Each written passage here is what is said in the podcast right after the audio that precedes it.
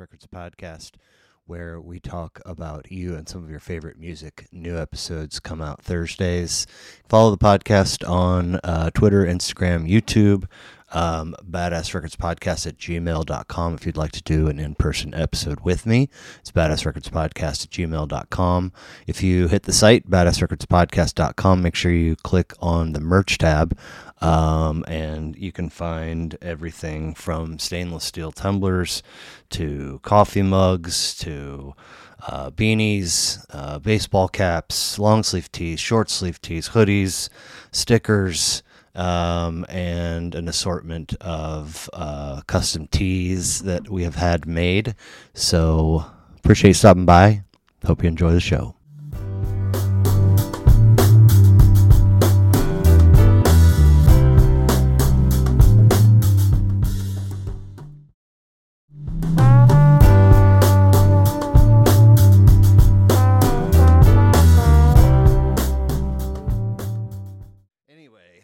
So what do we say? Uh, so 79, episode 79, Badass Records podcast.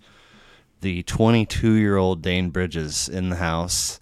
Um, and we connected because you're a member of Chowk, correct? Playing playing bass Yes. with Jason Bice and Zach Hodson. Zach Hodson on drums. Right? Is that that's right? Yes. Right? Okay. Cool. Uh, well, I appreciate you being here. Um, Thanks for having me. yeah, absolutely. Um, let's see. So, where are the spots for folks to learn about Chowk? Uh, keeping the and the band camp, obviously. Some what what are the socials and ways to be in the know? Yeah, so we, um, I think we promote the most on our Instagram page. Okay. Um, on that Instagram page, I'm pretty sure it's it's either chowk.band or chowk underscore band. Yeah, the other. mhm. Um, and if you find it, there's a, a link tree in the bio. Um, if you hit that, it'll give you the lowdown on all of our Cool. all of our and it's. C H O W K, Yes, right? uh-huh, And yep. Jason told me uh, the meaning, and it was very cool, but I Mm-hmm. forgot already. yeah, so it's um it's a, uh Hindi term. Yes. um, for um, means a handful of things, but the crossing of paths, Crossing. Awesome. awesome. also roundabout, also marketplace. So a Okay. handful of things. Yeah. And yeah, it was uh, something that came up in conversation. I think uh, Jason had mentioned that he was like he was originally thinking about like chalk, like Yeah, a, like uh-huh, Jayhawk uh-huh. kind of thing. Yeah. And um, and then he was he was like, what if I switch some letters around? And Funny. the A got switched out for an O, and he was like, oh, that actually means something. and it just so happened to sort of connect with how we came together. Yeah, which was- initially, um, which uh, yeah, we met at um, a show at Manor Records Where's that? um, which is no longer around. Okay. Unfortunately, um, but it was um, Manor Records is a nonprofit uh, organization. They do all kinds of things like. Uh, I think they do fundraisers. They had they, but it was a record store essentially. Okay. Um, like slash coffee shop as well. nice. Where? Um, and man, that whole area, I don't go there a lot, but I want to say, say more west of Kansas City. I could be totally wrong. Not O- we- not. Westport though. um, Right. But in that sort of Interesting. Okay. I okay. remember it being about forty-five minutes from Grain Valley, if that's anything to go Sure. Sure. Um, but it was a, it was a cool spot. It would it just wasn't in a very good hub. Like you didn't see a lot of people passing through. Right. I think that may have been one possible issue for them is um, they, you know, also being a nonprofit, you have to find interesting ways to make to have revenue Yeah. to, to keep afloat. And um, they couldn't keep the brick and mortar thing going, but they're they're still going strong as a company though. Mm. Oh. Um, and they they do like studio sessions um, every now and then. They do a lot of work to boost artists' presence. Cool. And so um, Manor Records. uh, Manor M A N O R. uh, M A N O R. Yeah. Okay. Cool. Uh, that's that's cool. And you so you were going there to see who? So I was playing there with um, my other band, Major Matt Mason. Uh, Major Matt Mason. That feels and, a uh, little bit familiar. Yeah, Major Matt Mason USA. It's um, a project of Matthew Roth. Okay. Um, and he he's originally out of New York. um, and he came out of the um, what's called the anti-folk scene out there. And Okay. It's a very uh, niche genre Sure. Yeah. of, of like I have no idea how to talk about it. It, it it's almost like satirical, but semi like a poetic like folk music. You Okay. know, it's not. I was gonna say something like anti-establishment, but it's not really like that. It's there. You might come across some songs that are like Okay. you know against certain things but it's a lot of like really uh, unique use of like storytelling and rhymes and um, Huh. it's just very it's very uh, pleasing to listen to Okay. i find um, but there's tons of different iterations of it though i have no idea if matt's iteration is the is the all-encompassing Okay. feel or if that's just one thing but that's where he started um, in the early mid 90s or so and um, he was he was doing really well up there and i forget when he moved to kc i want to say between 2011 and 2015 Okay. um, so you're playing bass in this whatever iteration mhm, at Manor Records when they have a brick and mortar. Yep. Jason's there to see Yep. you, your your show, your set. hmm and he was he was also an opener um, Oh, so nice. Was he solo? he played yeah by himself with uh, just uh, electric guitar and vocals Okay. um, and I really resonated with his songwriting. Um, Really? I felt that, you know, we didn't know each other at all. Yeah. Matt had mentioned that they knew each other somewhat, um, and but I'm in the audience, like way far back, just listening, and it's a very wholesome environment. Everybody is deeply invested in the music going on. And you can tell because they're so quiet. Like Oh, right, wow. right when the music starts, the lights go dim, and everybody's just like, How many like folks are we talking, do you think? I'd say 30, 50. Okay, okay. Um, And did you wind up chatting after And- his set? yeah, I, I approached him. Uh, I just told him I really liked his set. Cool. It was it was pretty touching because uh, I love any sort of songwriting that involves storytelling. Yeah, any- absolutely. anything where I'm I'm listening to it, if it takes me to a place, Mm-hmm. or if it makes me want to be in a place, yeah. then that's immediately a win. And so Uh, and and uh, I'm assuming he was, he, you know, received your compliment warmly, and uh, and eventually you guys connected, and yeah. and then how did uh, how did the third piece come in? Um, it was a little bit after I had gotten with Jason. Um, Jason texted me one day. He was like, he's like, it's okay if you're busy, but um, I wanted to connect and see if you wanted to help me with some bass stuff for some of some new songs I'm writing. Um, and I, one thing, sort of for context of how the project kind of came to fruition to begin with, is I get the I get the idea that Jason was approached by a lot of people throughout his solo sets. A lot of people who were saying you need a band. okay. Um, as a compliment. Uh, Some Yeah. sometimes uh, uh, I think for some venues it may have been like a dude, if you want to come back, you need a band or something like that. That happened Oh. maybe a couple times, but it was Okay. mostly it was more just your stuff is so good. Think about how much better it Sure. could be. But it's all that's also um I mean hopefully the venue and the, you know whoever's booking like knows how things work. Sure. But that's uh, you know that that's a different kind of uh emotionally plugged in uh space to be in as a show goer as an audience member when it's one person and their guitar and a mi- Mm-hmm. Microphone. I mean it's not like a band is up. It's just I don't know why it's different, but it's it's just more intimate. Yeah, yeah, yeah. just- I, I, that was the same word I was going to use. You feel a little bit. It's a very direct when it's one Yeah. person. You know. Yeah. You've got one thing to focus on. Yeah. You know. Um, pros and cons to each approach. You know. of and, course. Um, and I think it was like people. I so many people loved his set. Like I heard compliments all across the board, but there were the handful of people that were just, uh, and me included. I was back there, sort of pondering. I was like, I wonder what drums would sound like Mm-hmm. here, or like you know maybe a certain passage through a song. I'm just like I'm hearing a harmony that's not there. You know, Nice. something like that. And maybe that was me already trying to like creatively get involved with them subconsciously. I don't know. right, Um, right. But uh, but yeah, it just just happens that you know the the paths crossed. Yeah. Again. So so he hits you up and says, "You want to help me with some bass stuff?" Yeah, and um, it was uh, uh, he he's out in Lawrence. Yeah, um, yeah. And so um, a drive for for me from Grain Valley, but I didn't mind at all because for Major Matt Mason, I already drive about forty five minutes. Okay. Um, and so for um, for Lawrence, it's about an hour flat. So Sure. Not too bad. Um, and so I get there first time, and he just kind of he shows me a- maybe six or seven songs, some of which he played at Manor that I was somewhat familiar with, Uh-huh. some of which were totally new to me, and, and it's just um, the two of you. just the two of He's us. playing and and- you're listening. Yep, and and he gives me a pen and paper, and he's like, "Let me know if you need this," you know. And I just watched him play, and I'm just taking in the He- structure, Okay. Yeah. Interesting. um, and writing down chords and measures and like how long Wow. he's playing everything. By the end of the night, I had at least a rough chart of every song. Awesome. And so then I could go home and I can set a tempo, you know, and then play my bass along with it.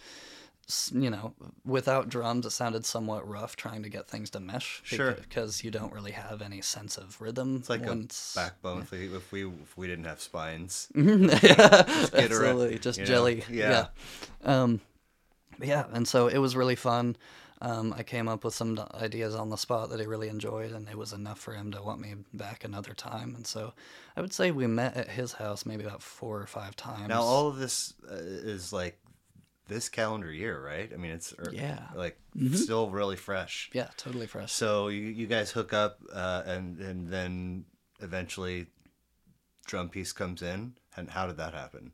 Um, we were we were tapping into a lot of drummers from the get go. Um, just uh, putting posts out on our Instagram and Facebook, both our our personal pages and also the newly started band page. Just like, hey, we're open to a drummer, someone who is someone who's open to playing both like softer stuff and harder stuff. You know, someone who's a bit versatile in the dynamics department. Yeah. Um, and so, uh, I don't.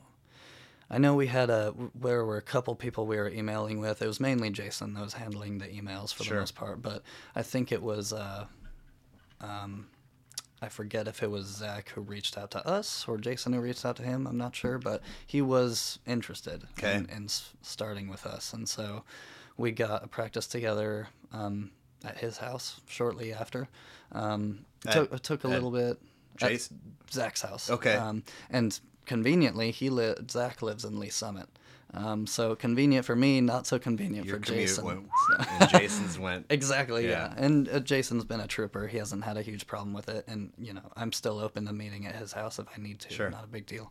Um, but uh, he, he was, like, really nice enough to give me gas money sometimes. And he totally doesn't need to do that. Right. I've, I mean, um, and he's a great cook, too. Jason He- is? Yeah. Okay. He would, he would usually have dinner ready when Nice. I got there, which Nice. was a plus. But also, he doesn't need to do that. It's just wonderful. Right. He's he has amazing hospitality, and it's. I had awesome. somebody, uh, gosh, all the way back to episode 11. Mm-hmm. He's gigged. We we went to middle school and high school together, and, and he, you know, he still gigs, and um, but he was talking about um, when he would get together with, I think the most recent outfit he was a part of. Uh, you know, it was like, okay, we got to circle an hour on the calendar that we can all make happen because everybody's whatever job, kids, you know, et cetera, et cetera. Yes.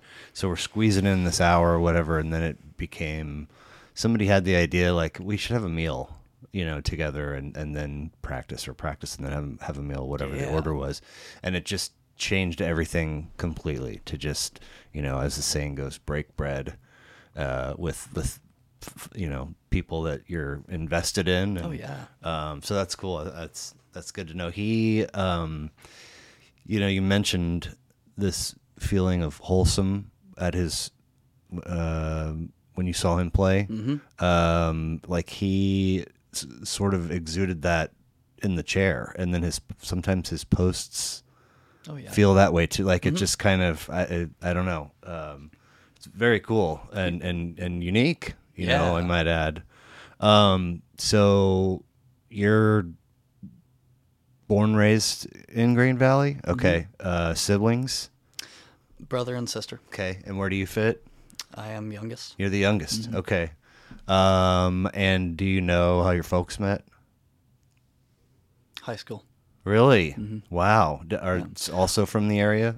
Um, yes. Okay. Uh, my my biological mom and dad are now separated, but they met in high school. Okay. And that's um, they got married pretty quick Yeah, after. sure. Um, and they had all three kids. Um, and separated when I don't know when I was still um, a baby. Okay. Um, and but yeah, both in the in the Independence area. Okay. Right on.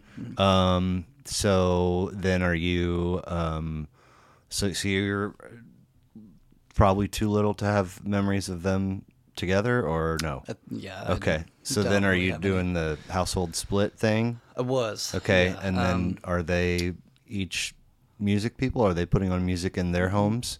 uh, well, they are they are not musicians. Um, but Right. They are uh, definitely music listeners. Okay. Yeah. So what, um, what, what was mom and dad into? So I remember most. You know, there were two sides of it because. It was mom didn't listen to a lot of music in the house. It was usually always in the car. Yeah. With dad, it was getting blasted in the house. Okay. Quite a lot. Um, and so with dad, it was in the house. Uh, it was a lot of grunge. It was, Okay. uh, Interesting. Nirvana, Soundgarden, Alice in Chains. Um, uh, his favorite band's Rush, though. So Cool. tons of Rush. Um, Cool. I mean, for me, I love Rush. So I, I do too. Okay. Um, Tool.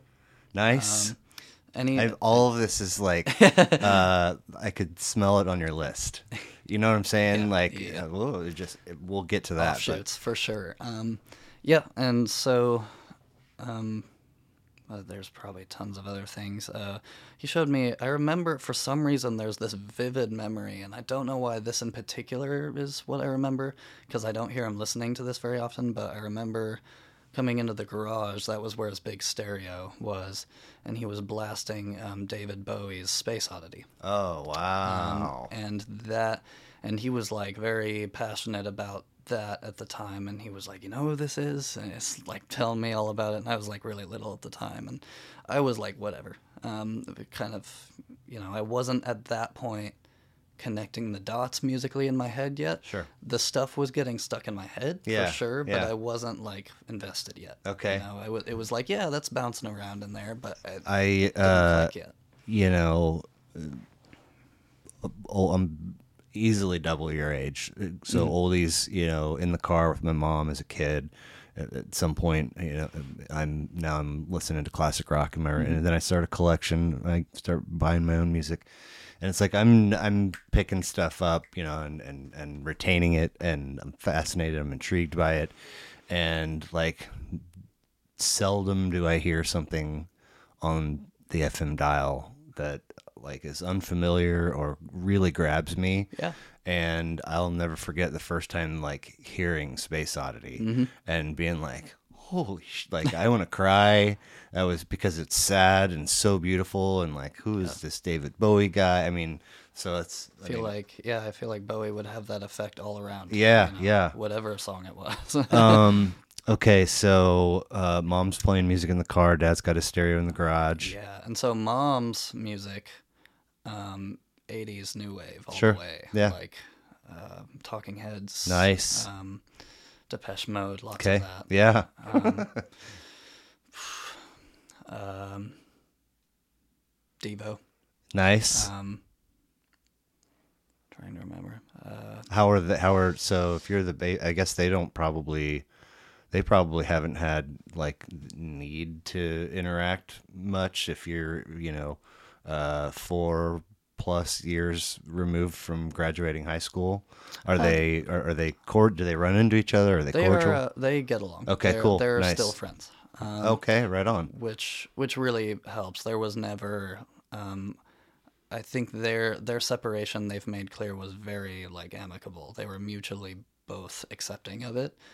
Um, and I think that's the best way it could have gone. Hats off to mom and dad. I yeah, mean, absolutely. And so it, uh, even even though I, I don't remember the actual separation, and it was so early to where it didn't have a huge effect on my mental That state. you know as far as I know, as far as I know, right? Um, uh, but it probably you know helps the most that they remained in contact so easily, and Right. they and they had no problem. Like there were no custody issues. It was like there was an agreement in place where like you know it was me uh, forget at mom's like Tuesdays through Thursdays or something, Mm-hmm. and dad's on the other days. Um, it was kind of interchangeable. They weren't strict about it.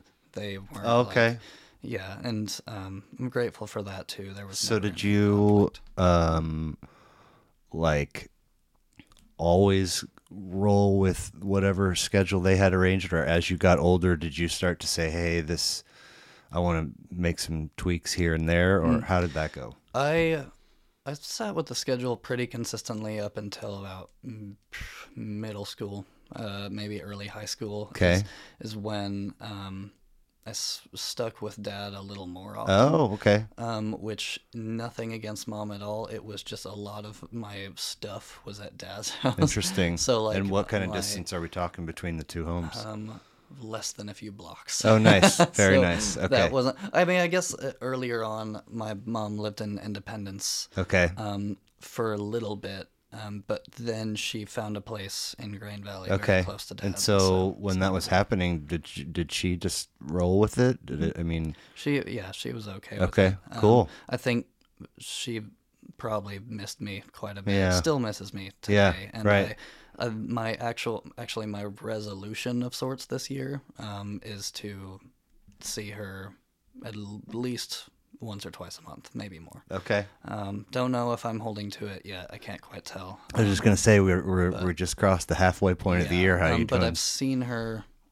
more like more than I expected this year, which Cool. is good. Yeah. Which is awesome. Yeah. Because I I know like it's it's at the point where, you know, all three kids are almost totally separated from the parents in terms of independence, Right. and um, you know I know that's. I, I, I'm not a parent, so I don't know, but I know that's probably not easy. um, Yeah. I mean, I'm at like I'm uh, s- split right down the middle, and that I'm curious of uh, actually how it went for you, and I'm you know that's on the horizon for me. My Mm-hmm. kids are 12 and 9 Oh, and their their mom's a block away. I mean, and we Mm-hmm. have a whole bunch of uh, transitions uh, across the week. Mm-hmm. Um, so, but uh, so mom, okay, got a feel for what dad's into and what mom's into. Mm-hmm. Neither are musicians yet. At 20, 21, 22, you're gigging in one outfit and being approached or by a second uh, to to to play an instrument. Um, uh, when did you first pick one up? I mean, what, what's your introduction to?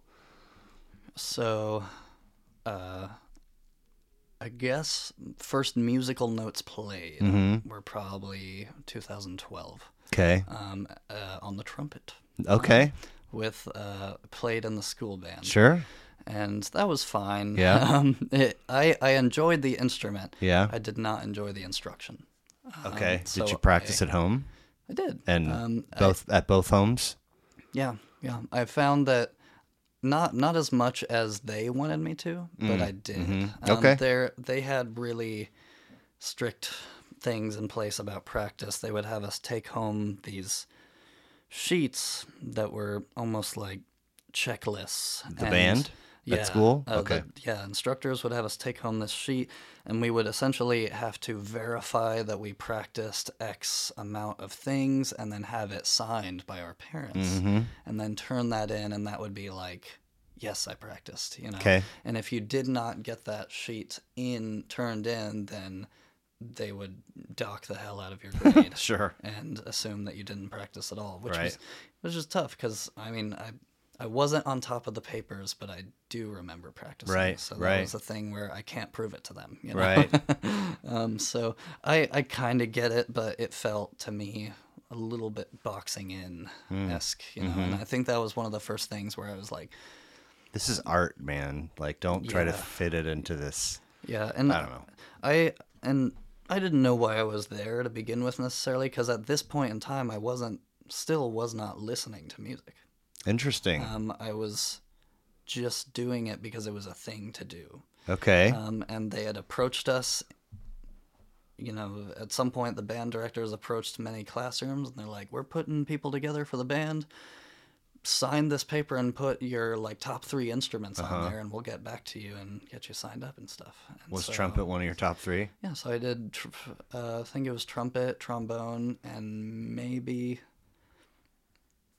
clarinet. Okay. A woodwind. Yeah, Um, yeah. Woodwinds were totally packed and fill, full. There was Okay. no room Okay. for those. I, oh well. Actually, I wanted to do percussion. Somewhere Oh. on that list, I put um, a percussive. All that rush. Yes, right. Um, I definitely liked the idea of drumming to a Sure. degree, um, but that was full too. Okay. Very popular Yeah. part of the band. And so I ended up on trumpet, which I wasn't opposed to. Um, once you get to feeling that instrument, it tends to be quite simple because there's only three little things you can Mm-hmm. press down and only so many combinations until you've run out.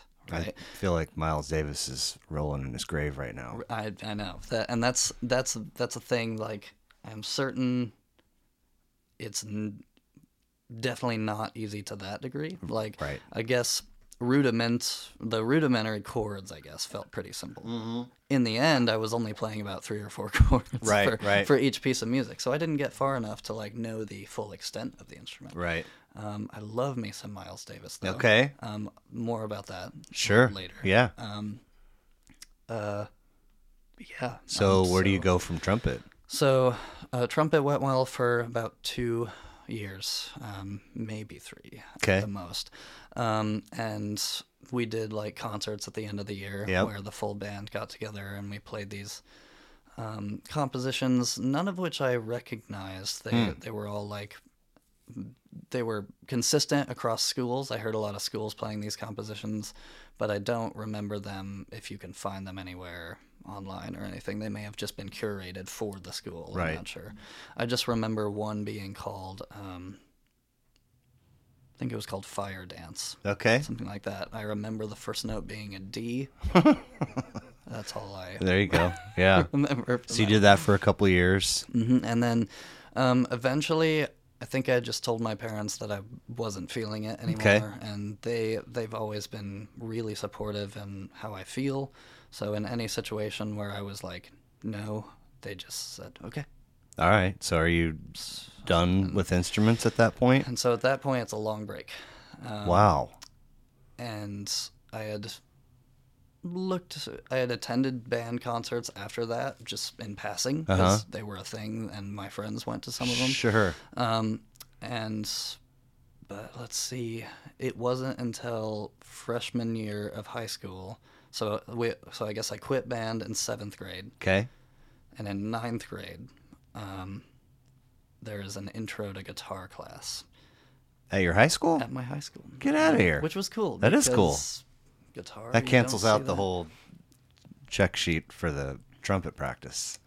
Ye- sort of. I mean- because well, yeah, it, it was definitely more enjoyable, but the instruction was the exact same. Oh, um, okay. unfortunately. Um, and so even maybe even harsher. Oh, Um, bummer. and so the only thing that made it truly worth it was it was an instrument I felt a little bit more connected to. Okay. Um, and a lot of my friends were in the class. Um, Nice. And my first bandmate, uh, Brandon, was in there. Okay. And it was an easy A for him because he was already really good. Oh, nice. And so he's in there, you know, trying to get his credits all together to graduate, and he's Right. just like, "This is an easy one to just top onto my fine arts, um, no problem," because he knew all the chords. cool. He even knew how to play most of the solos, you know, out there.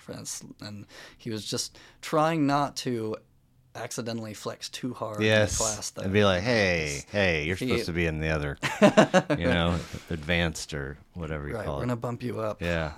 Um, so you're not listening to music in, in middle school. Uh, you, you, uh, concerts happen, but they're not, you, you know, something that particularly resonates with you. Um, was there um, an album that you first fell in love with whenever listening to music did begin, or, or maybe one that you acquired that sort of gave birth to your own collection? Yeah, so here was um, probably also in freshman year, Okay. shortly after that guitar class. Um, same uh, friend, Brandon, Yeah. had got me. Now, at the time, I was definitely listening to things in passing. At this point, I was. I didn't have a preference for music. I just thought certain things were catchy. Okay. And so maybe I would save something to my YouTube playlist that would be kind of cool. I was I was into a lot of electronic sounds at the time. Interesting. Some uh, I know dubstep was huge in 2012ish. It Yeah. was like getting big around then, so that was a thing that my dad also introduced me to. Out of you know, he, with all the rush and the grunge, he also liked Skrillex. at the Interesting. time, and so he was like, check Wow. this out. And so that was, I think that was the first thing that actually got added to my phone, where I was like, okay, I'm listening to this now, um, but still not like hardcore about it. It was just Right. like, yeah, cool. Right. Yeah. So then, uh, first memorable concert. And so, first memorable concert. I'm sorry if or, you or, if, or if piece I- of music. Well, but the uh, yeah, well, for the first uh, um, album that you Gotcha, gotcha. were gotcha. really inter- interested in, and then also your first show. It's tricky because I'm trying to remember when I became an album person. Mm. Because I that friend Brandon showed me a multitude of artists. He showed me Black Sabbath, Okay, Metallica, nice. Led Zeppelin, There you go, Beatles, man. and a little more Rush. Okay, Um, and that's where that's where I did. Oh yes, definitely some yes. I fi- yeah, Um, and I think the first song where I was like, wow, like really focusing in on it was a very interesting one, kind of a deep cut. Um, maybe not so much. Electric Funeral by Black Sabbath. Oh yeah. Yeah. Is that the wow wow wow wow? Yeah. Oh Mhm. my god, that's a great cut. That guitar tone was crazy to me. Um, Yeah. And it was also there was something just sort of hypnotic about that rhythm. Yes. It was very slow and brutal. Yeah. Um, and so that was the first thing where I'm I'm actively listening. I'm Okay. not I'm not just like, uh huh, cool, it's a part of my day. now now I'm like listening to instruments and I'm Yeah, like, okay. okay, this is like something that's sounding cool. Um, album though, That's I mean, Electric Funeral. That's a good. You know, I like. Uh, what about show? First concert that is memorable or concert that was memorable. Um, I saw Iron Maiden with my dad. really Mm-hmm. fun. Um, it was Iron Maiden with Ghost opening. Okay, I'm not Um, familiar with Ghost. And Ghost are they're a newer metal group. It's controversial for me to use the word metal for them because I know a lot of people are like they're not metal. I- Okay. that's what the the journalists say. so Yeah. that's what all the, the articles will tell you. Um, I remember when there were like five genres, and Yeah. now there's like 367. I'm like, I don't know, I don't know. now there's 300 genres to start, and then 300 more with post That- that- right? So precisely, it's like, precisely. There's rock, then Yeah. there's post rock. Yeah. There's grunge, there's post grunge, Uh-huh. and etc. Yeah. We're gonna keep Yeah. going. um, you know, and That's, then I mean, I would imagine that would be fun. Was the was it a good vibe at that show? Mm, yeah, Nice. yeah, yeah. And I Where'd think you see him? it was uh, T-Mobile Center, or Okay. slash Sprint Center Yeah, at the yeah. time. Um, and it was great. I remember my dad being a little bit critical towards it. He enjoyed it, but I, he was like, "Man, Ghost outplayed the hell out of them." I mean, Um, because I mean, I've, I, I am surprised um, that Iron Maiden has played that venue. I didn't know they toured that recently. I mean, that venue is only, what, uh, 10, 12, 15 years old. It's not an old venue. So Mm-hmm. Yeah. it's surprised. Like, I didn't know they still toured. Mm. So I mean, you, uh, yeah. Put, if you're if you're old and, and older and not as crisp as you once were, and Mm-hmm. some young bloods come around, and they, you, I think you roll the Oh, dice sure. every time you take the stage of being outplayed by your opener. Yeah, at the time, Ghost was brand new. Now they have multiple albums out, but um, Iron Maiden was still impressive given the fact that their vocalist has had multiple throat surgeries Mm. for throat cancer. Um, and he has come out of those still hitting many of the high notes. Oh wow! and it's Good for him. it's pretty shocking sometimes. You're just like, yeah, he's he's been cut all up and down his throat just to get all the yucky stuff out of there. Right. And he still somehow just goes Yeah. for it, and it's great. And I think it, I was very um, entranced by their bassist, um, Okay. Steve Harris, who And you're what age at, when the show happens? Ish. shoot, um, High school.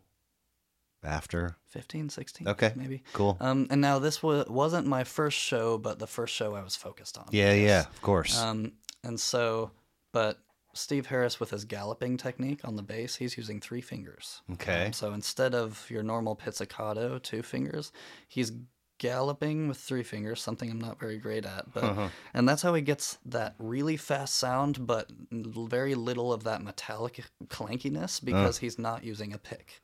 He's using his three fingers, but he's hitting it at the speed of a pick, which is impressive because usually, Wow. yeah, usually with anything over a certain speed, you're gonna want to pick to be able Mm-hmm. to strum that fast, right? But he's just like like a horse. in his hand. Nice. It's crazy.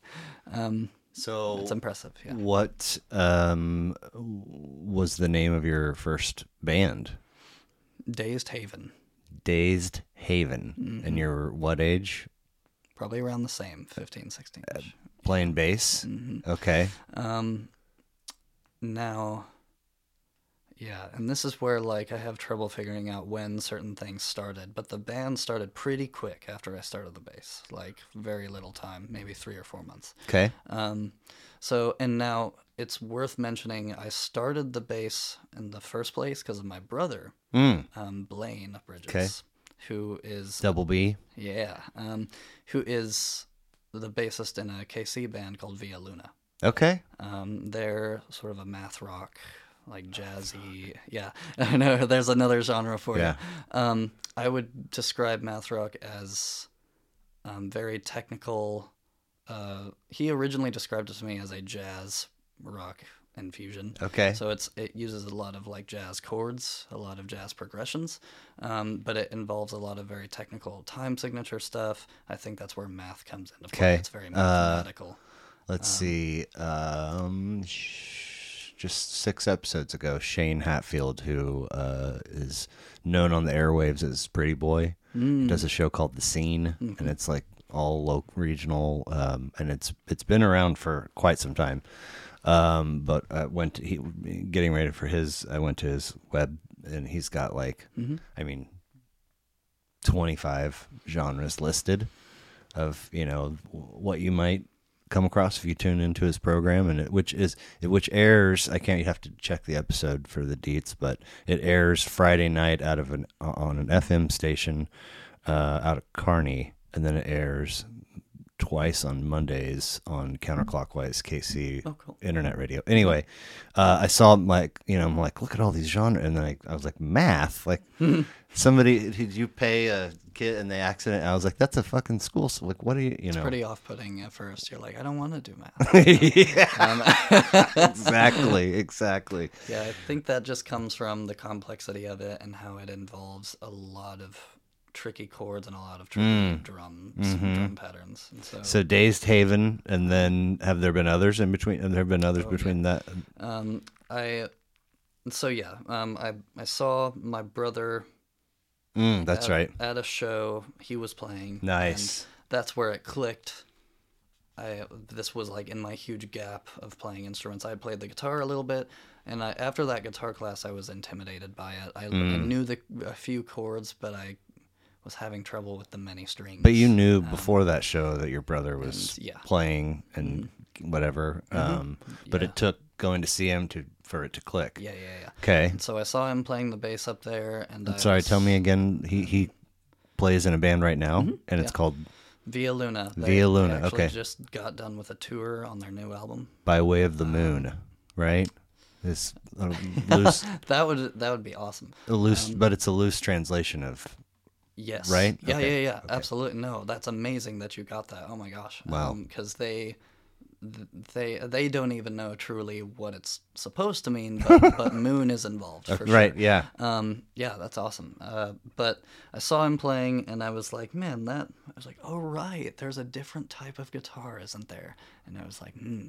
And I saw like his four string, his bass, and I was just like, let's give it another try. And so uh, I went to Guitar Center like a week later, Oh wow. um, and Cash in hand, ready to buy. I think I went there with my brother Okay, nice. as an advisor. Okay, like, What's, yeah. what should I get? Yeah. And I got this Ibanez bass and uh, a, an amp, and went home that day and did not stop playing from there. And ever since you've been the bass playing Bridges Brothers, a lot of a lot of bees, right? Mm-hmm. Yes. Mm-hmm. And uh, at the for a time when we both had long hair, it was easy to get us confused um, at music venues where we were both attending. Oh yeah. The only difference is that he's much taller than me. Okay, so you okay. Can tell that way. Um, but now his hair is very short, so it's, Okay. it's easy to So you got Dazed Haven, you got seeing your brother gig, yeah. and then what? And so, so yeah, so it was the seeing the brother. That's what got me into Dazed Haven. I Okay. So that happened prior, and I, it was with my friend Brandon at school. He was on guitar. He had a friend named Jesse on guitar and vocals, so Hmm. two guitars, and um, no drummer at the time. Hmm. Um, but we were very much interested in getting together. We also had a friend Marcus who was a part of the group who would come in to play later as a third guitarist. Oh wow, Um, that's pretty American right there. right? Um, and so we just we were in the garage like any day we could after school. It was I would had my amp on this dolly and I would just walk it over to their house nice. and uh, the bass on my back and we would get there and we would just With jam. soft a soft shell Soft case shell that you could wear. Yeah, nice. yeah, yeah. Um, and then Jesse, the vocalist, had these songs that he was already writing, Hmm. and they were very um, rudimentary three to four chord um, songs. Used uh, uh, most of them all use the same chords, just rearranged Hmm. Okay. in certain ways. Sounds like Elvis Costello or something. Mm-hmm, And so I would say it was very. Jesse Jesse comes from Mississippi. Okay. Um, he's got this very heavy accent. Okay. Um, it ended up translating into Southern rock pretty much. Nice. Um, and it ended up, which at the time, you know, I was, I didn't care what I played. I Right. just wanted to play something. And so I didn't know if I was into it or not into it. I was just happy to play the Yeah. part. Later on, I would discover that it's not really about the music you like. Playing music in general is always fun. That's also what I've discovered. Is, Mm. Yeah. is I can I can totally be in a band that plays music that I don't particularly listen to. In fact, that's usually the case with a lot of bands. Um, my brother's a great example. He plays in that math rock band that's very. It's not extremely cheery, but the sound is very uplifting, very vibrant, and very in your face at times Cool. but he as a listener isn't really into math rock he is more of like a metal like like black metal listener like he likes a band called Deafheaven i don't know if Okay. you've heard of them but I've not heard Um, of black metal, let alone any, anybody that falls under that umbrella. it's just really you know harsh noise 'Kay, yeah, with sure, yeah. you know like blast beats on the drums Oh, it's man. very heavy very loud um, but that's an example and like i'm but as i'm once i'm in dazed haven at this point on the side i'm listening to ooh, pink floyd is something i forgot to mention 'Kay. um, I, pink floyd was another one that i was introduced to by them we in fact covered many pink floyd songs Really?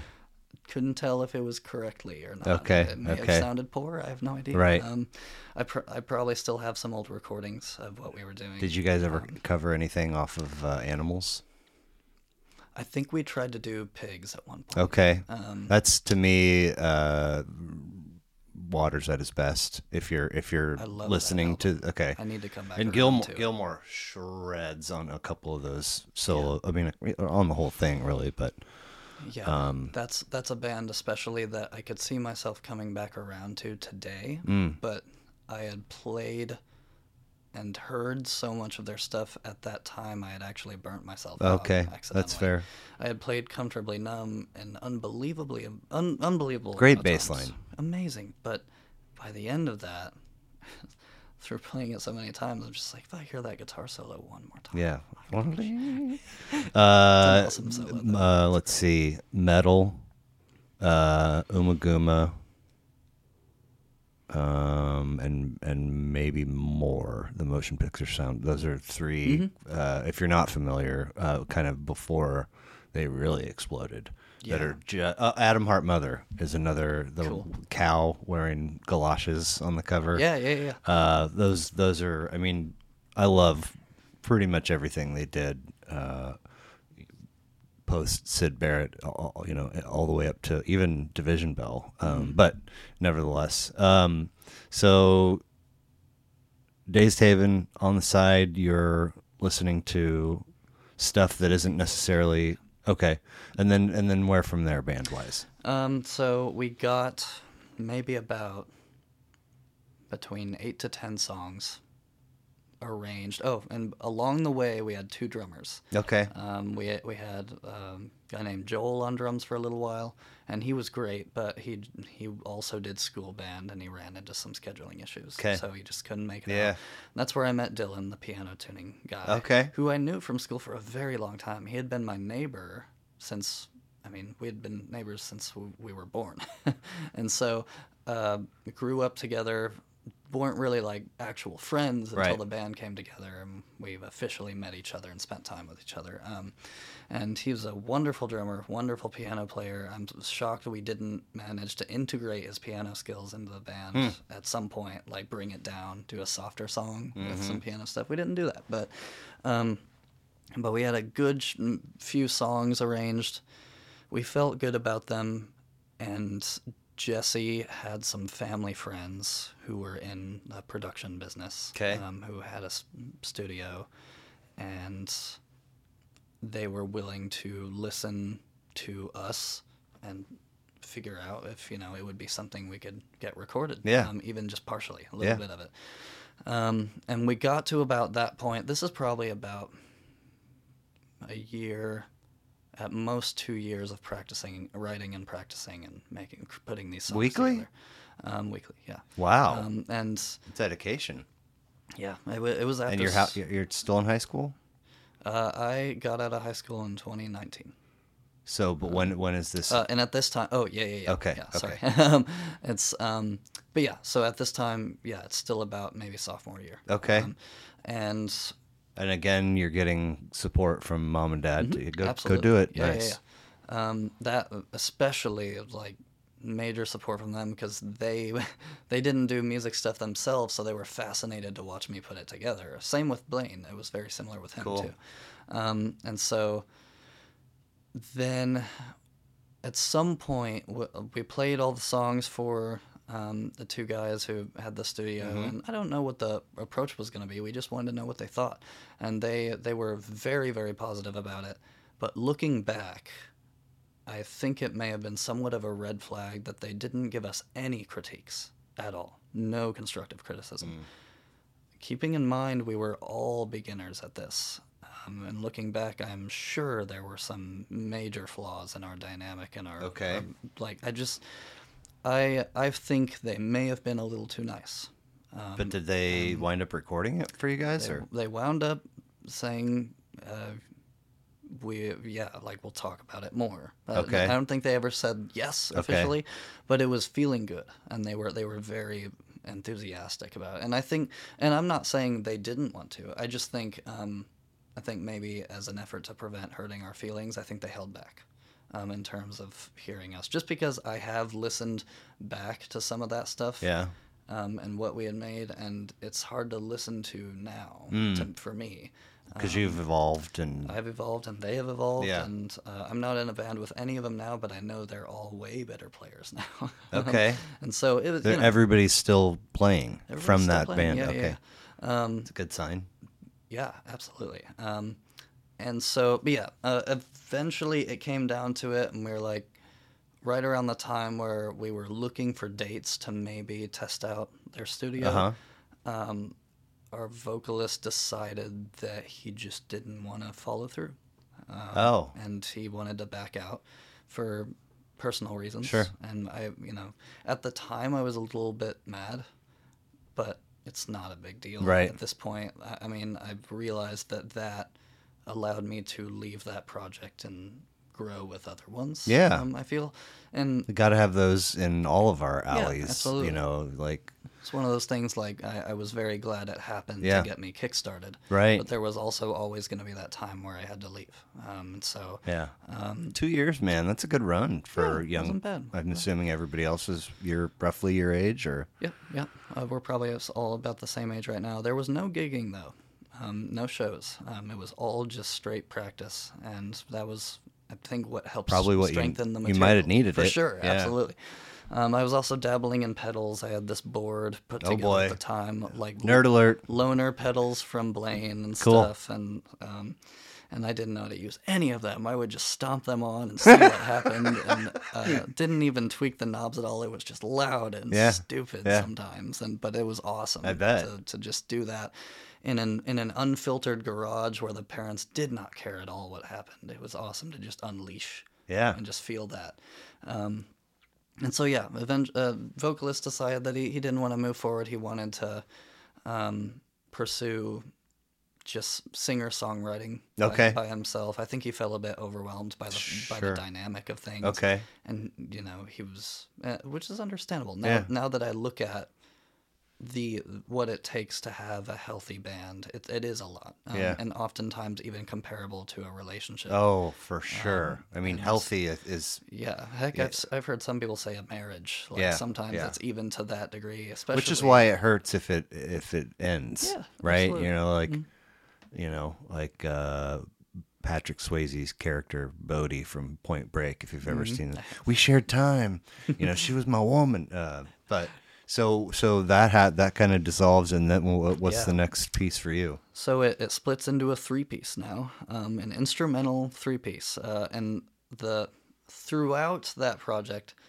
I, I mentioned a friend named Marcus. He as a third guitarist. He, ended, he ended up coming in about like a year into that Dazed Haven process, and um, Brandon, the guitarist that got me into it in the first place, ended up leaving.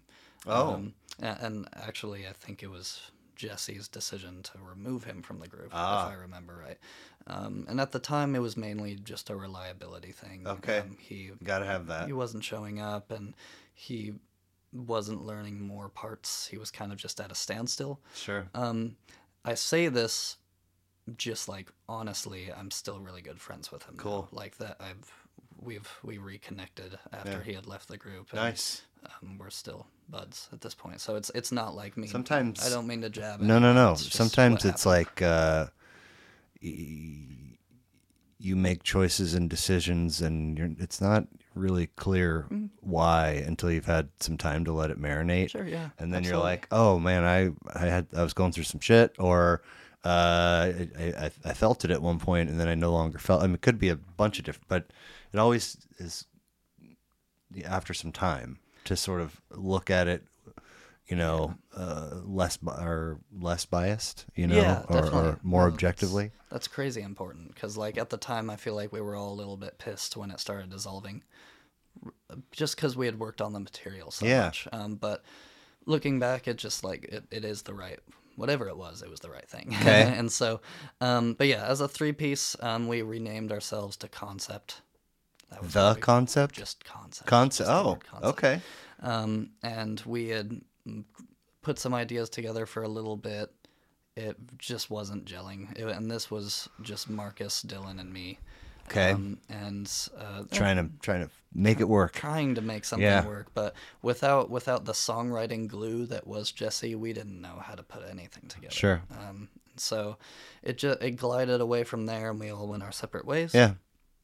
And um, and that was that was okay. Around this time, I was I was now I was now bandless and back to practicing at home, back to learning other people's material. Makes it sound like you were naked. You know, you say bandless. Yeah, it did. It felt it did feel like a loss of purpose for a little bit. Mm, I bet. And I was like, well, what do with the instrument now? It's like I Yeah. have no idea what to do with this. Um, and then, um, and my mic distance is okay here. Right? Yeah, you're good. Okay, okay, You're good. Just making sure. Um, and uh, but too late to ask, I guess. Well, Um, it's a, a, a, thing. I mean, you would think that I would know Um, but I mean, I'm still Mm, that's okay. like I've had some episodes where the audio sucks, and you know, more often than not, like I'm, uh, my my volume is higher than the get because I'm used to it. I'm Mm, sit, sure, you know, sure, I sure. sit here and I'm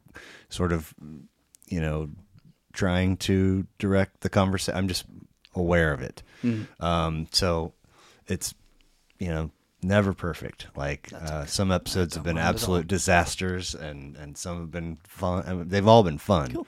But anyway, uh, Uh-huh. so you're bandless. Yeah. So, um, and then I, this is around the time where it was probably my dad that mentioned maybe he knew that I was looking for something, and he was like, "Hey, there's this thing called School of Rock.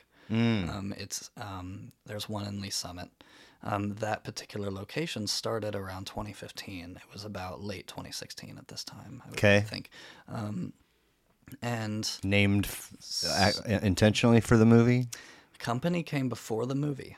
Um, shockingly, um, the Really? it started in Philadelphia, and it, it was a startup originally called um, man, I forget. Um, it wasn't called School of Rock Hmm. at first. That wasn't even a thing. It was, I think, just Rock School or like or School of Rock and Music or something like that. Cool. But it was started up by this one guy, and it was a small place in Philadelphia where they people did lessons and they did rehearsals and stuff. And then it, it was bought um, and given the uh, official license of School of Rock. Okay. And is now an international corporation. Oh wow. Um, okay. And You could get benefits if you work there, perhaps. At, at this very moment, I don't. But once I would get on salary, yes. Right. right. Uh, which So you're I would love to. So you're bandless, and your dad feels it, and maybe gives you a little hat tip to say, Yeah, yeah, yeah. "I don't know if this is what you need, but go check it out." Exactly. Yeah. 'Kay. He was. He was like, I don't know if you're into like institutionalizing it, um, but Sounds but here's a here's a tip. Um, and so I looked it up. Looked cool. Um, and the main thing that caught my eye was it. The the whole motto of it is teaching through performance based education. okay. So it's not just lessons. It's lessons, rehearsals, and gigs. Oh, cool. all in one package. Um, and so I was like, yeah, this, I mean, why not? And I, uh, I filled out an application myself, not knowing that the parent's supposed to do that. Oh. Um, and so I filled the application out anyway, and they called me asking for my my dad essentially, and I was just like, no, this is him, and they're just like, oh, well, uh, they didn't mind at all, and they're just like, well, you want to come in and do a a trial lesson? I mean, they do we do free lessons for people who just want to demo the Staging in the restaurant business. See, yeah, Somebody comes in, and you watch them work a shift and see if they're going to be worth a shit. Mm-hmm. I mean, essentially. Right, right, yeah. And so, so at the time, I was coming in as a potential student, not a potential worker. 'Kay. Um, and so, um, I came in and I did a trial lesson with who would then become my bass teacher for almost two years. 'Kay. Um, ben Harris, Nice. who um, is no longer working for School of Rock, but he is still a working musician. He is a jazz bassist, um, mainly professionalizing in the upright um, bass and playing in orchestras. And Oh, wow. And jazz bands and stuff. He uh, is went to Berklee. Oh, wow. um, And then went to Manhattan School of Music. I'm not sure which one he got certified from, maybe both. Mm-hmm. Um, but he, uh, I don't know what put him in Missouri. Well, I, he said he, he came to Missouri because uh, apparently Kansas has a pretty sprawling jazz scene. I didn't know that. I did not But- either. But he came here for the Kansas Kansas City jazz scene. Oh, Um, oh, oh, so- yes. Historically, I mean, that's the birthplace. Sorry, did I say Kansas? Yeah. Kansas City jazz scene. Yeah. Yeah, it's weird. I get that confused. I'm, I'm from here. Um, but, um, but yeah, he came here for that, and um, I guess it really worked out for him. He finds work really easily around here. Cool. But, but he was. In, in the best of ways, this is a compliment to him, wildly overqualified for School of Rock. Okay. He could easily be a professor at the biggest university you can think of, Hmm. and he would rock it. But he chose to settle down in a smaller place. He didn't want the attention. He he doesn't. He's uh he comes. He lo- seems to me more of a I don't want to use the word hermit. It's harsh, but like he he introvert, Introvert, for sure. yeah. he's not he's not one to lecture necessarily. Cool. He's more like he wants to visit people on their own. and Yeah. see them face to face. Yeah. and, an isolated series of lessons. I you know? appreciate that very much. and I feel like that really helps tailor someone's playing. uh, Yeah. when it's one on Yeah. one. Um, So you're going in as a pers- prospective student. Yep. So, and it's, it's just a 30 minute lesson. Um, and I had my Ibanez bass. He had this beat up, possibly 1960s fretless precision bass. It was this beautiful thing. And that got me hooked right away. I'm just like, what do I have to do to get one of those? A sign right here. Like, get one tomorrow. Yeah, um, and but it went amazing. I don't particularly remember that lesson. I just remember it was enough for me to be like, "Yep, like that. I need instruction." That Yeah, I cool. I immediately connected that I had done, I had done so much with myself by myself at home, Plateaued. and and I yeah, it was getting to a point to where I'm like, I'm not learning anymore. Yeah. like I I need I you need like always got to be learning. yeah, um, and so I was not opposed at all to adding structure to my learning. That was what I needed. Okay. Um, and so, yeah, and that worked out. And so um, I talked my family into signing me up. It's an expensive program. Okay. Um, and uh, my dad was all for it just because he knew. He, wa- he was like, this, it seems like it means something to you. I'm like, it does. And he's like, I'm going to hold you to that. And so he signed me up for it, and it was a hit. I mean, I was, and I've never left. Then. and that was that was uh, beginning of 2017 when I officially signed up. Okay. Um, so, where from that time, uh, wow, Major Matt Mason, Mm-hmm. where does that happen? 2020. Okay. So you're bandless for three years and doing the School of Rock thing and taking Yeah. instruction and, And well, um, before Major Matt, um, man, there's so many steps I'm forgetting here. It's okay. Um, well, before Major Matt, I was in a band comprised of School of Rock students. Oh, fun. Uh, called Formalities. okay. Um, and we uh, we did we played about about six maybe seven shows in the KC area, um, and that that was like the first most like rewarding, awesomest well, project I'd ever two years uh, practicing So- uh, and putting a lot of energy into getting material down and and almost recorded, Mm-hmm. but but no gigging, and so now uh, you're scratching that itch you couldn't reach. And uh, were you nervous? I mean, Oh, sure. initially. Um, but what helped us is that we had all come from School of Rock and, Ah. and already had maybe about over a dozen gigs under our belts. Okay. Um, from School of Rock. That's so because, cool. Because with the School of Rock, it's a four month period, like each. Um, uh, Trimester. yeah, uh, each trimester is about four months. The each um, they do what are called like shows. The show is not they refer to them as shows, but it's more like a, uh, a a particular band that you are in, and that band has a theme, and so you play a particular type of music or a particular band. Um, and so my first season, my first trimester with School of Rock was playing all Ramones. Oh wow.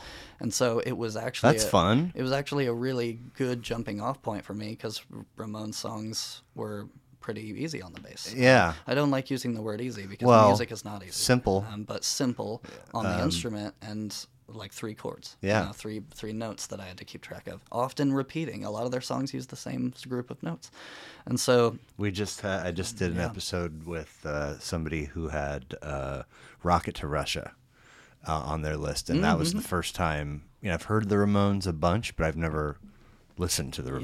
Yeah. And I sat down, I was like, fucking like these guys It's a awesome. lot.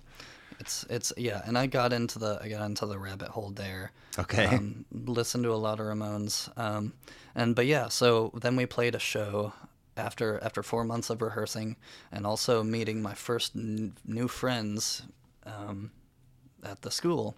Um, particularly Jace was a notable one. Him and I would go on to form formalities later.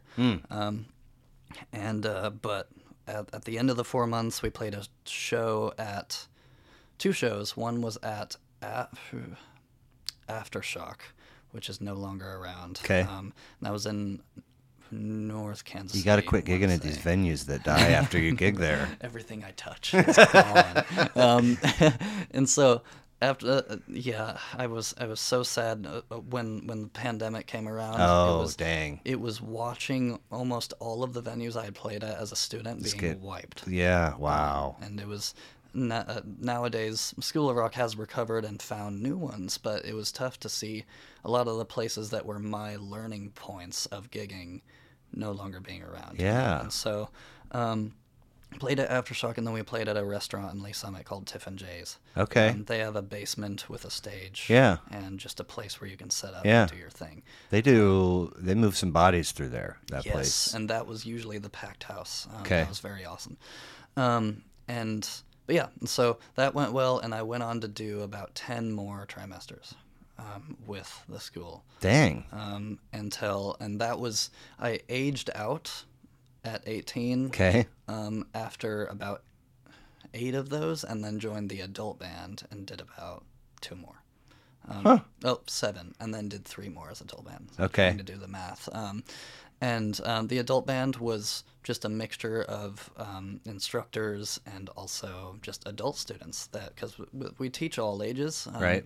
But and adult students are harder to come by, but they do come through. Sometimes it's them picking the instrument back up. Sometimes it's totally new to them. Wow. Um, but and the adult This place sounds was- really cool. It's amazing. Um, it speaks that I'm still there. Right. It just it really stuck, and it's a community that has barely changed since then too. There were, of course, some company changes, but all of the staff, besides mm, Ben and Taylor, are two instructors to note who have since departed. The rest are still there, Hmm. and so since I started. Um, and so all of my mentors are still there. I'm now working alongside them, which God, feels crazy. that's awesome. Um, but they all treat me just like one of them. A peer. which is- Nice. it, it means a lot because I, my biggest fear getting into it so early was some age discrimination, you know, and I like. It's it, weird that I've thought this, but like, am I moving too fast? Like, am I too young to be doing all this, you know? And I, I kept Hmm. fearing, I kept fearing that there was going to be that one person that was just like, you need to go back to the drawing board and figure Hmm. yourself out, you know?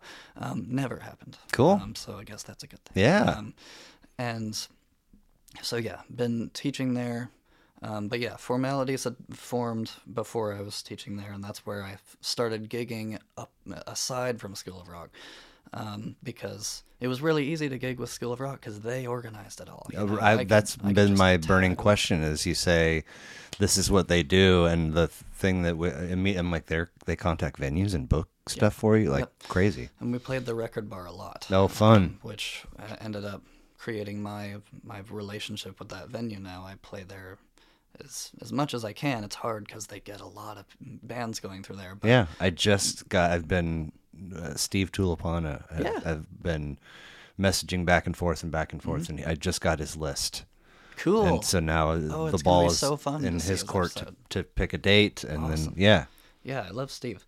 Um, uh, I have, but yeah. So after it was, you know, formalities had formed during our School of Rock tenure, um, and um, that just went really well. We got with a, a drummer named Taylor, and we got with um, another guitarist named Luke, and we had this wonderful practice space in Luke's basement. It was essentially, it was a totally soundproofed basement studio. It was isolated. It was quiet and like no reverb whatsoever. Oh my god, I was love like it. You snapped and you heard nothing, and it was awesome because I've I had never experienced that. So we could we didn't even record a lot of stuff, which I regret now. I'm like, Oh, we could have utilized that space so Right. well, um, but we played so much in there, and we put together this set of seven to eight songs that was extremely experimental, very noisy, and very. It was s- uh, the strangest music I've ever made, Hmm. and it, it was like.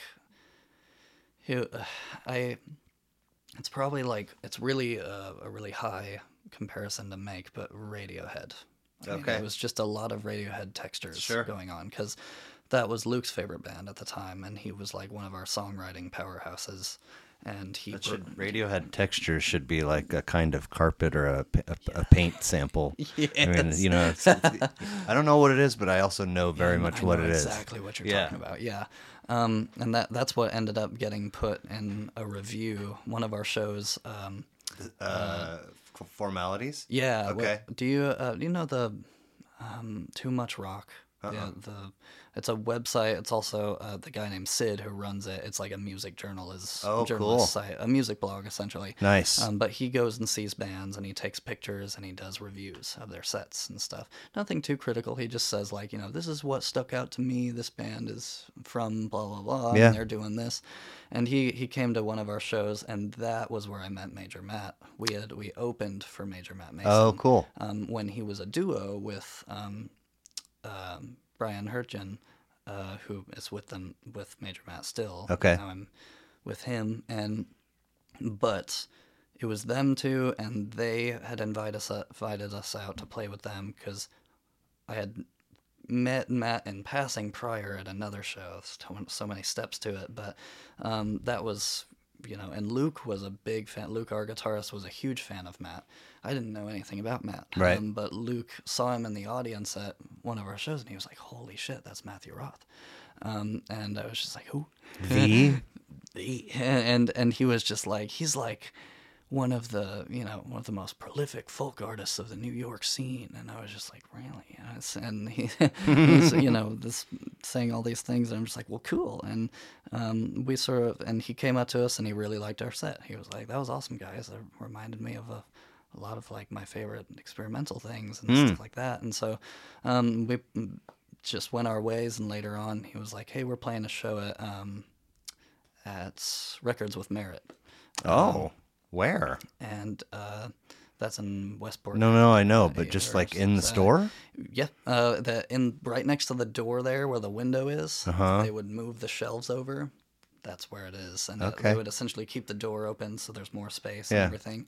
Yeah, they don't put shows on uh, over there m- many more really, but they they've told us that they would make an exception for Major Matt potentially. I don't know if Cool. we're doing anything. But you soon, can uh, factually state that you have gigged at Records with Merit. Mhm. Nice. And so is my brother. That's Oh, where I. wow. That's, that's where I. That was, I believe, actually the show where I had the revelation about bass. Was my brother at Records with Merit Okay.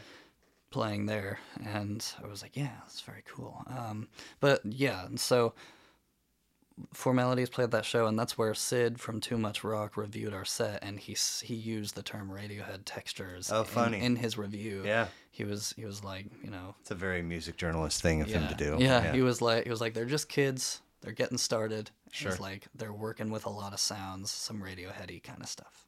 Gotcha. And that was what he had to say. Yeah. And, and it was true. and um, but uh, but yeah, and then um, uh, l- eventually formalities uh just naturally drifted apart through Okay. getting really busy.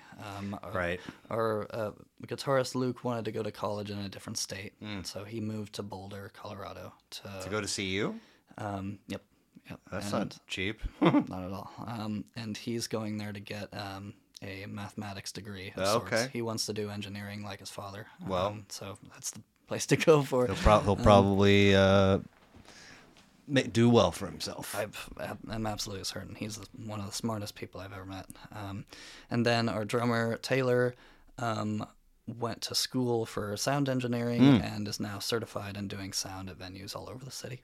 Um, uh, Really? Yeah. Cool. So, uh, and then uh, Jace, um, the guy who got me sort of into the group and acquainted with everyone, um, joined a couple other projects after that, and I think now he's he's just working. He's still doing music as a hobby, but he has yet to put together a band.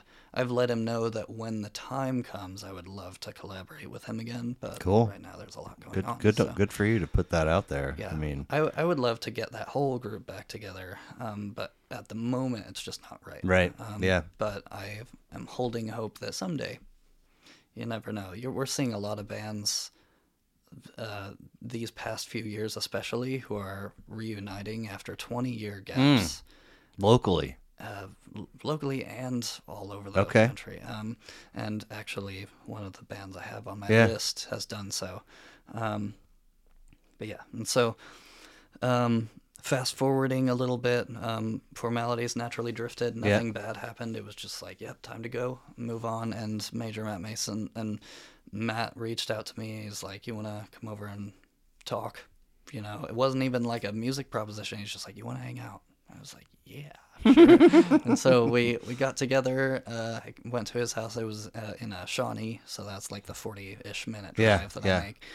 And um, we uh, we just talked. We talked music, like the music that we liked, um, like what we're about to do. You know, Right. We just talked about records and Cool. Um, and we just hit it off and got along really well. Awesome. And we both had like really deep talks and stuff. And um, he had me listen to some of the stuff he was working on, and he was just like, "Yeah, take some of this home, and um, I'll send it to you." And he's like, "Put some bass to it if you feel inclined, and Mm-hmm. I'll let you know what I think."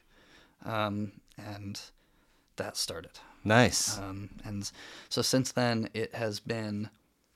I say formalities was the most rewarding project It in terms of like songwriting from the ground up and learning about how to actually craft something and actually like create sounds with our pedals without just turning things on. Yeah. That's that was the most rewarding aspect of that group. With Major Matt, Matt has been a huge mentor in teaching me all about restraint and minimalism and being It's the notes you don't play. yes um, with formalities it was everything all at once Sure.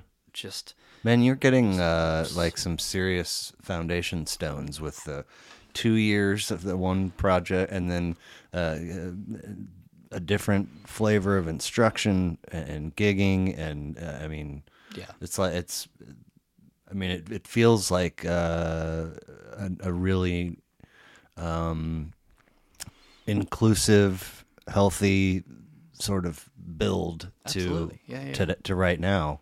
oh sure Um, that's really cool. yeah, um, thank you you mentioned your list. I want to uh, jump over to it. okay yeah, yeah. Um, unless I'm cutting off a part of i don't think so uh, what you're um, getting out of Major Matt and really so forth. yeah the only thing there was Ma- major matt like it was i went in there with the you know when i actually got into the practice room with him and it was with brian on the drums and every everyone was together there he had me starting on two songs um, one called victims of the storm which is out now it's Mm. on spotify and bandcamp um, i think youtube as well um, and then also a song called endless summers um, which is not fully out right now but there's a demo on Hmm. Okay. bandcamp um, and but we started with those two and i went in playing very busy um, and I played through both of those songs, and there was a lot of chords, a lot of fills, a lot of like jumping around, and hence hence the restraint. yeah, and Okay. Matt and Matt was like, I think I think I remember him being like, he was like, "That's cool," and um, like, fuck, that's not and what I was like, "Oh hear. no!" And I got really nervous for a little bit there, but but he he in no way ever wants it to be like he only wants to to create the best feeling music. You Cool. Know? And so and so it was at at the moment it was scary to me, and Yeah. he was just like, "Let's just pull it back a bit. Let's." Let's play less. And at first, I, I took it as a jab, but I, I quickly had to rewire myself Mm. Right? because I was like, "That's not how this is." Like, I know, I know Matt's been doing this a long time. Right. I know he wouldn't.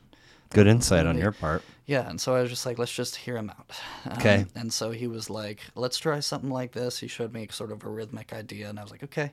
And so he sort of helped me. He helped kickstart my my playing with him by showing me some of his ideas until eventually I could turn those into my own ideas. Like I just needed his blueprint first, Hmm. Right. what he was going for, and that really helped. And so For some reason, all of this is putting. Um, are you familiar with Jane's Addiction? yeah, Um, three three days. Do you know that tune? I think it's on Nothing Shocking. I need to hear it, but Um, but it's like and it's a very long kind of you know intense build of a song, and eventually you know, but the bass line is is uh, an interesting mix of. Uh, I think appropriately busy and demonstrating restraint, and it sort of just sets the pattern for the whole song. But Yeah. I'll send it to you and check it out. Oh yeah, appropriately busy is an even better term. Like that's something that we went over a lot is like we started so simple. He would even do it to the drums too, because the drums were still kind of in flux. You know. Uh, Brian was still somewhat new to the project, not as new as me, but it was it was a learning experience for both of us. Right. learning to to bring it way down to the bare bones. Right. Like we're talking whole notes with just the chords, no Hmm. like messing around with picking, no like uh, like really rudimentary. And at first, at first you're like, oh man, that's sluggish and boring. Like that's what would come to mind as a musician when you're playing through that. But then you feel the build, playing like playing it that way, like ultra simplified, multiple times for multiple practices.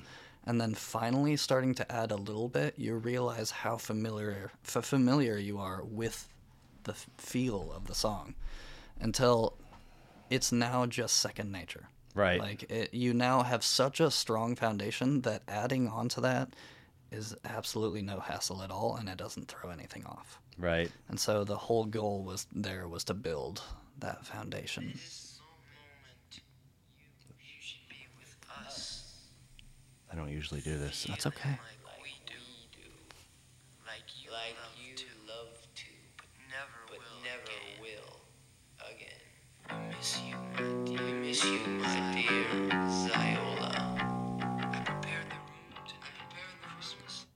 Yes. It's, a monster song. I love that. And Yeah. that and that transition from the business busyness, the da da da into just the driving notes Mm. where it Mhm. flattens out a Mhm. little bit.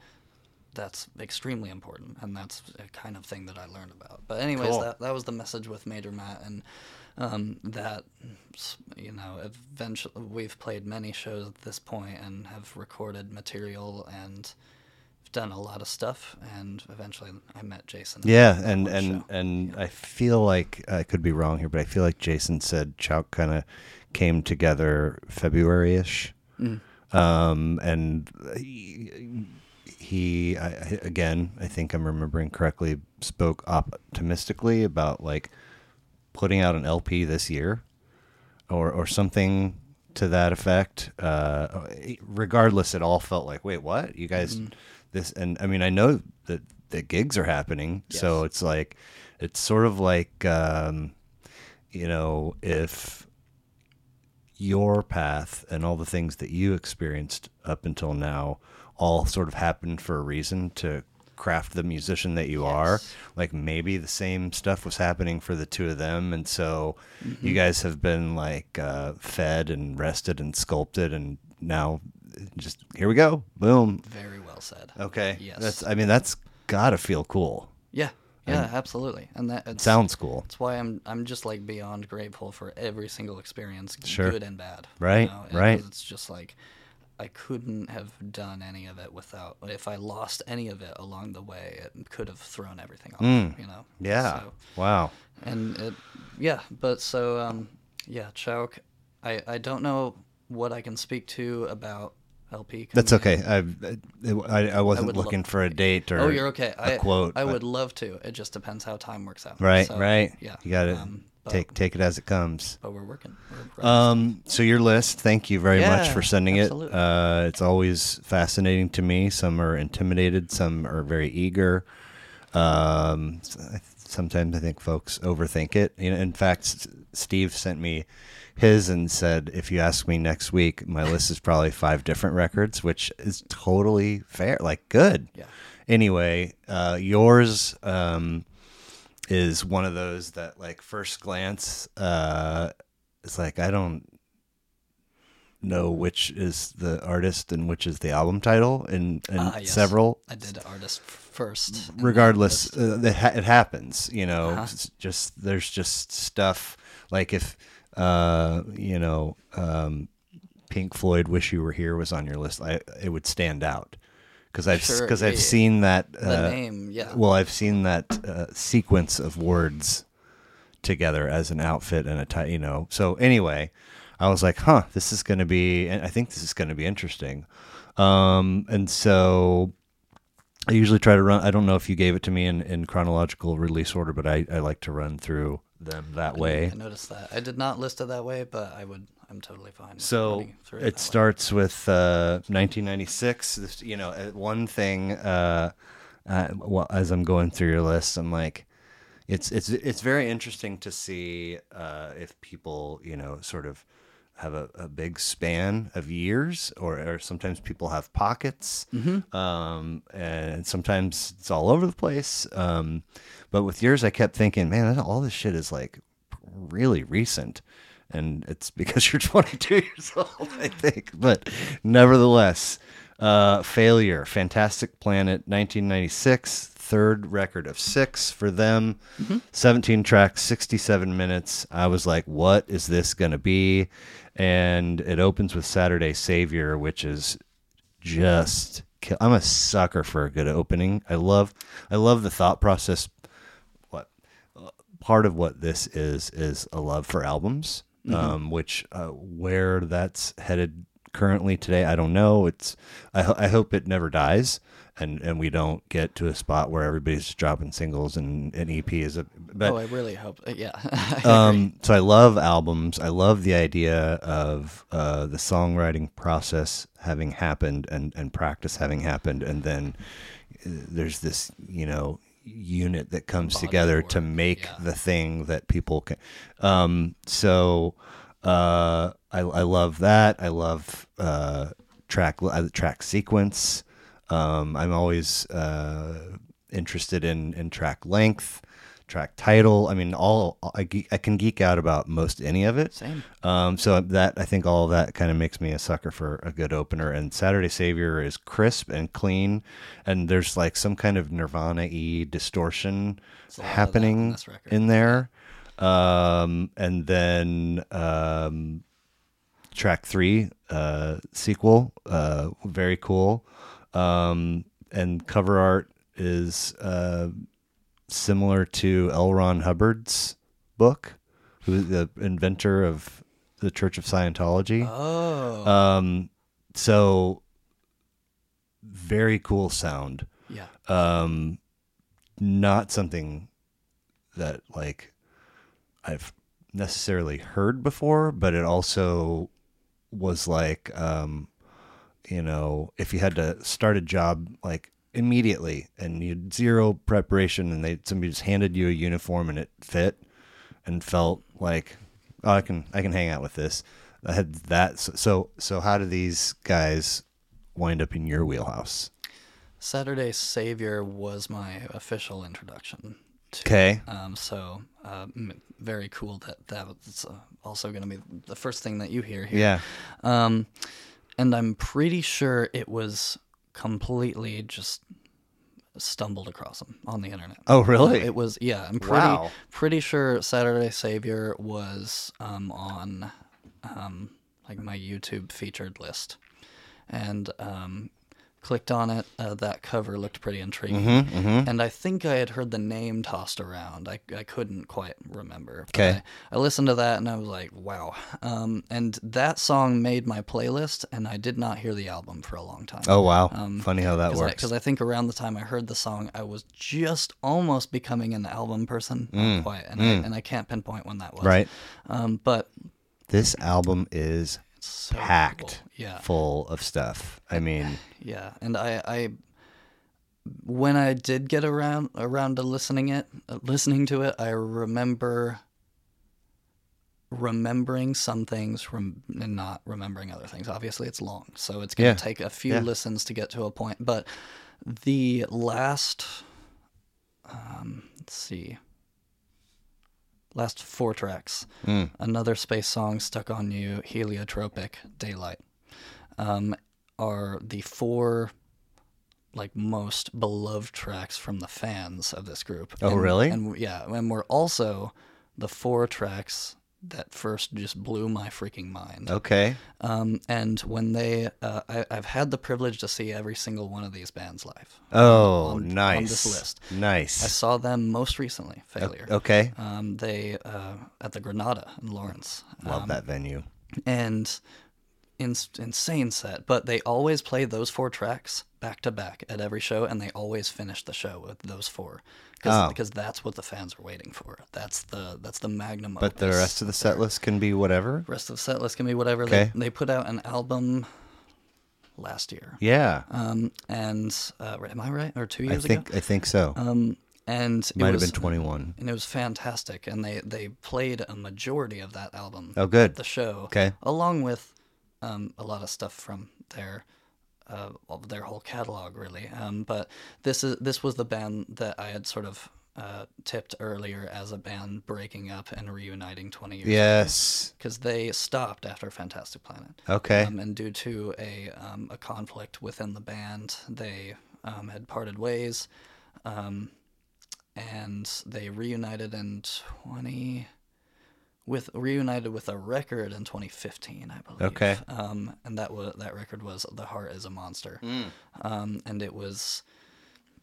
It wasn't a smash hit, obviously, because you're not saying this name everywhere. But the the fans that were waiting were ready for Hmm. it. And when it came out, the whole failure fan base just they rose up and went crazy for it. Cool. And, and they they came back to a packed house when they went back on tour. Oh wow. And and I've, I've watched some interviews with them, and they're all very nice guys. And they actually have somewhat of a connection to the KC scene. I can explain that a little later. yeah. Um, but um, the yeah, the very nice guys. But they had they had talked about the how grateful they were to come back after all that time Yeah. and have an audience of not just people who were around back when they started, but also a lot of young people who had just discovered them. Cool. Um, and they they were really thankful for like the generational coverage that they got. Yeah. Like they while they were away, people were listening. Yeah. And And so it had an effect. are you I'm I'm, assuming you're familiar with their other 5 and the, a, a fan? of- Mm-hmm. Absolutely. nice. Pretty much everything on this list, I've, I'm like through the discography like completely. Like, Okay. well, you, I mean, it's very, very fascinating. Uh, we've sort of talked about your path and, and these Mm-hmm. foundational pieces, but you like in the, you know, if your story is nine chapters long, it's like chapter six and seven. I'm going, this is like the least musical musician I've ever met in my life. And then all of a sudden, you just like turned it on and started.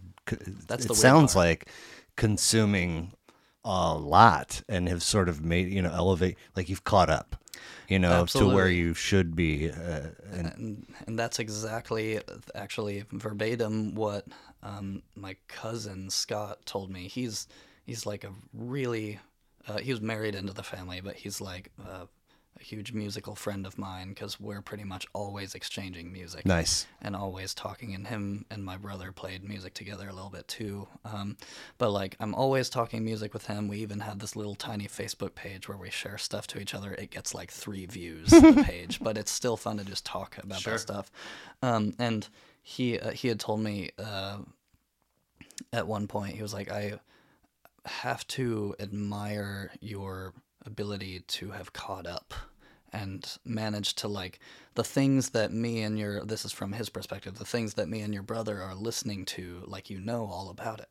And like you're just here and it's like you always were. Wow. And that was that was a really meaningful thing to me because like yeah i feel that. Yeah. I've Um, used this analogy a bunch of times but it's like uh you know pl- plugging into the matrix and uploading how to fly a helicopter you're just like i that's got such an awesome I way just to put it consumed 46 bands' discographies in like four and a half seconds. yeah, yeah. And, And- they're there. I'll tell you all about them. And that's um, exactly why I couldn't tell you when that clicked. I, but I just, at some point, it was just like, yes, music all the way. right. Yeah. That was the thing, and I don't know what year that happened. Well, I'm going to guess 20 when we started, and you're like, yeah, I'm going to concerts, but I'm not really paying attention, and songs and blah, blah, blah. I'm not really listening. I'm like, what?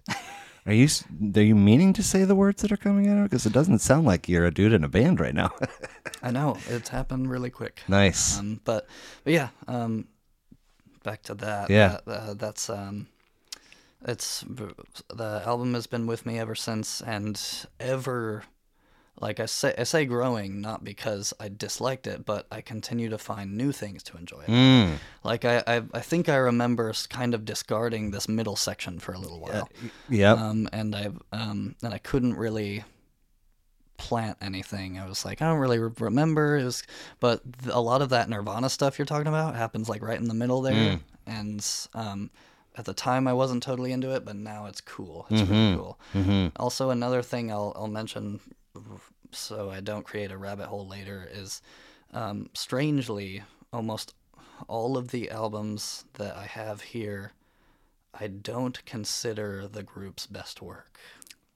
I, I'm glad you said that. Most of these, I don't like. Which is, Is it? Does that make them then the first you heard of that outfit? Is that what? This was the first, yeah. Right. Um, and I, I just, it's an observation I'll like reconnect when we talk about Yeah, more of these. yeah. But it's, it's that's an interesting thing that I've I've noted. Like it's not um, either I don't th- I'll either not think it's their best work or it's not my favorite from them, but it is the one that made it happen. Sure, You know, or the sure. one that or the one that Yeah. affected me musically. I mean, And, you're not you're not going to be, uh, you know, the best lover you could be with the person that you lose your virginity to. I mean, Sure. you got you got to you got to Absolutely. find your style and your Yeah, skill yeah, yeah, and get some repetition in there. Yeah, so like although this was the introduction, Yeah. it's awesome. I later came to find I enjoyed some other things from them a little more. Well, they, you know, I, I mentioned that this uh, album's packed, and, and and you mentioned like, you know, I was into this chunk here and avoided this, but I came back to it.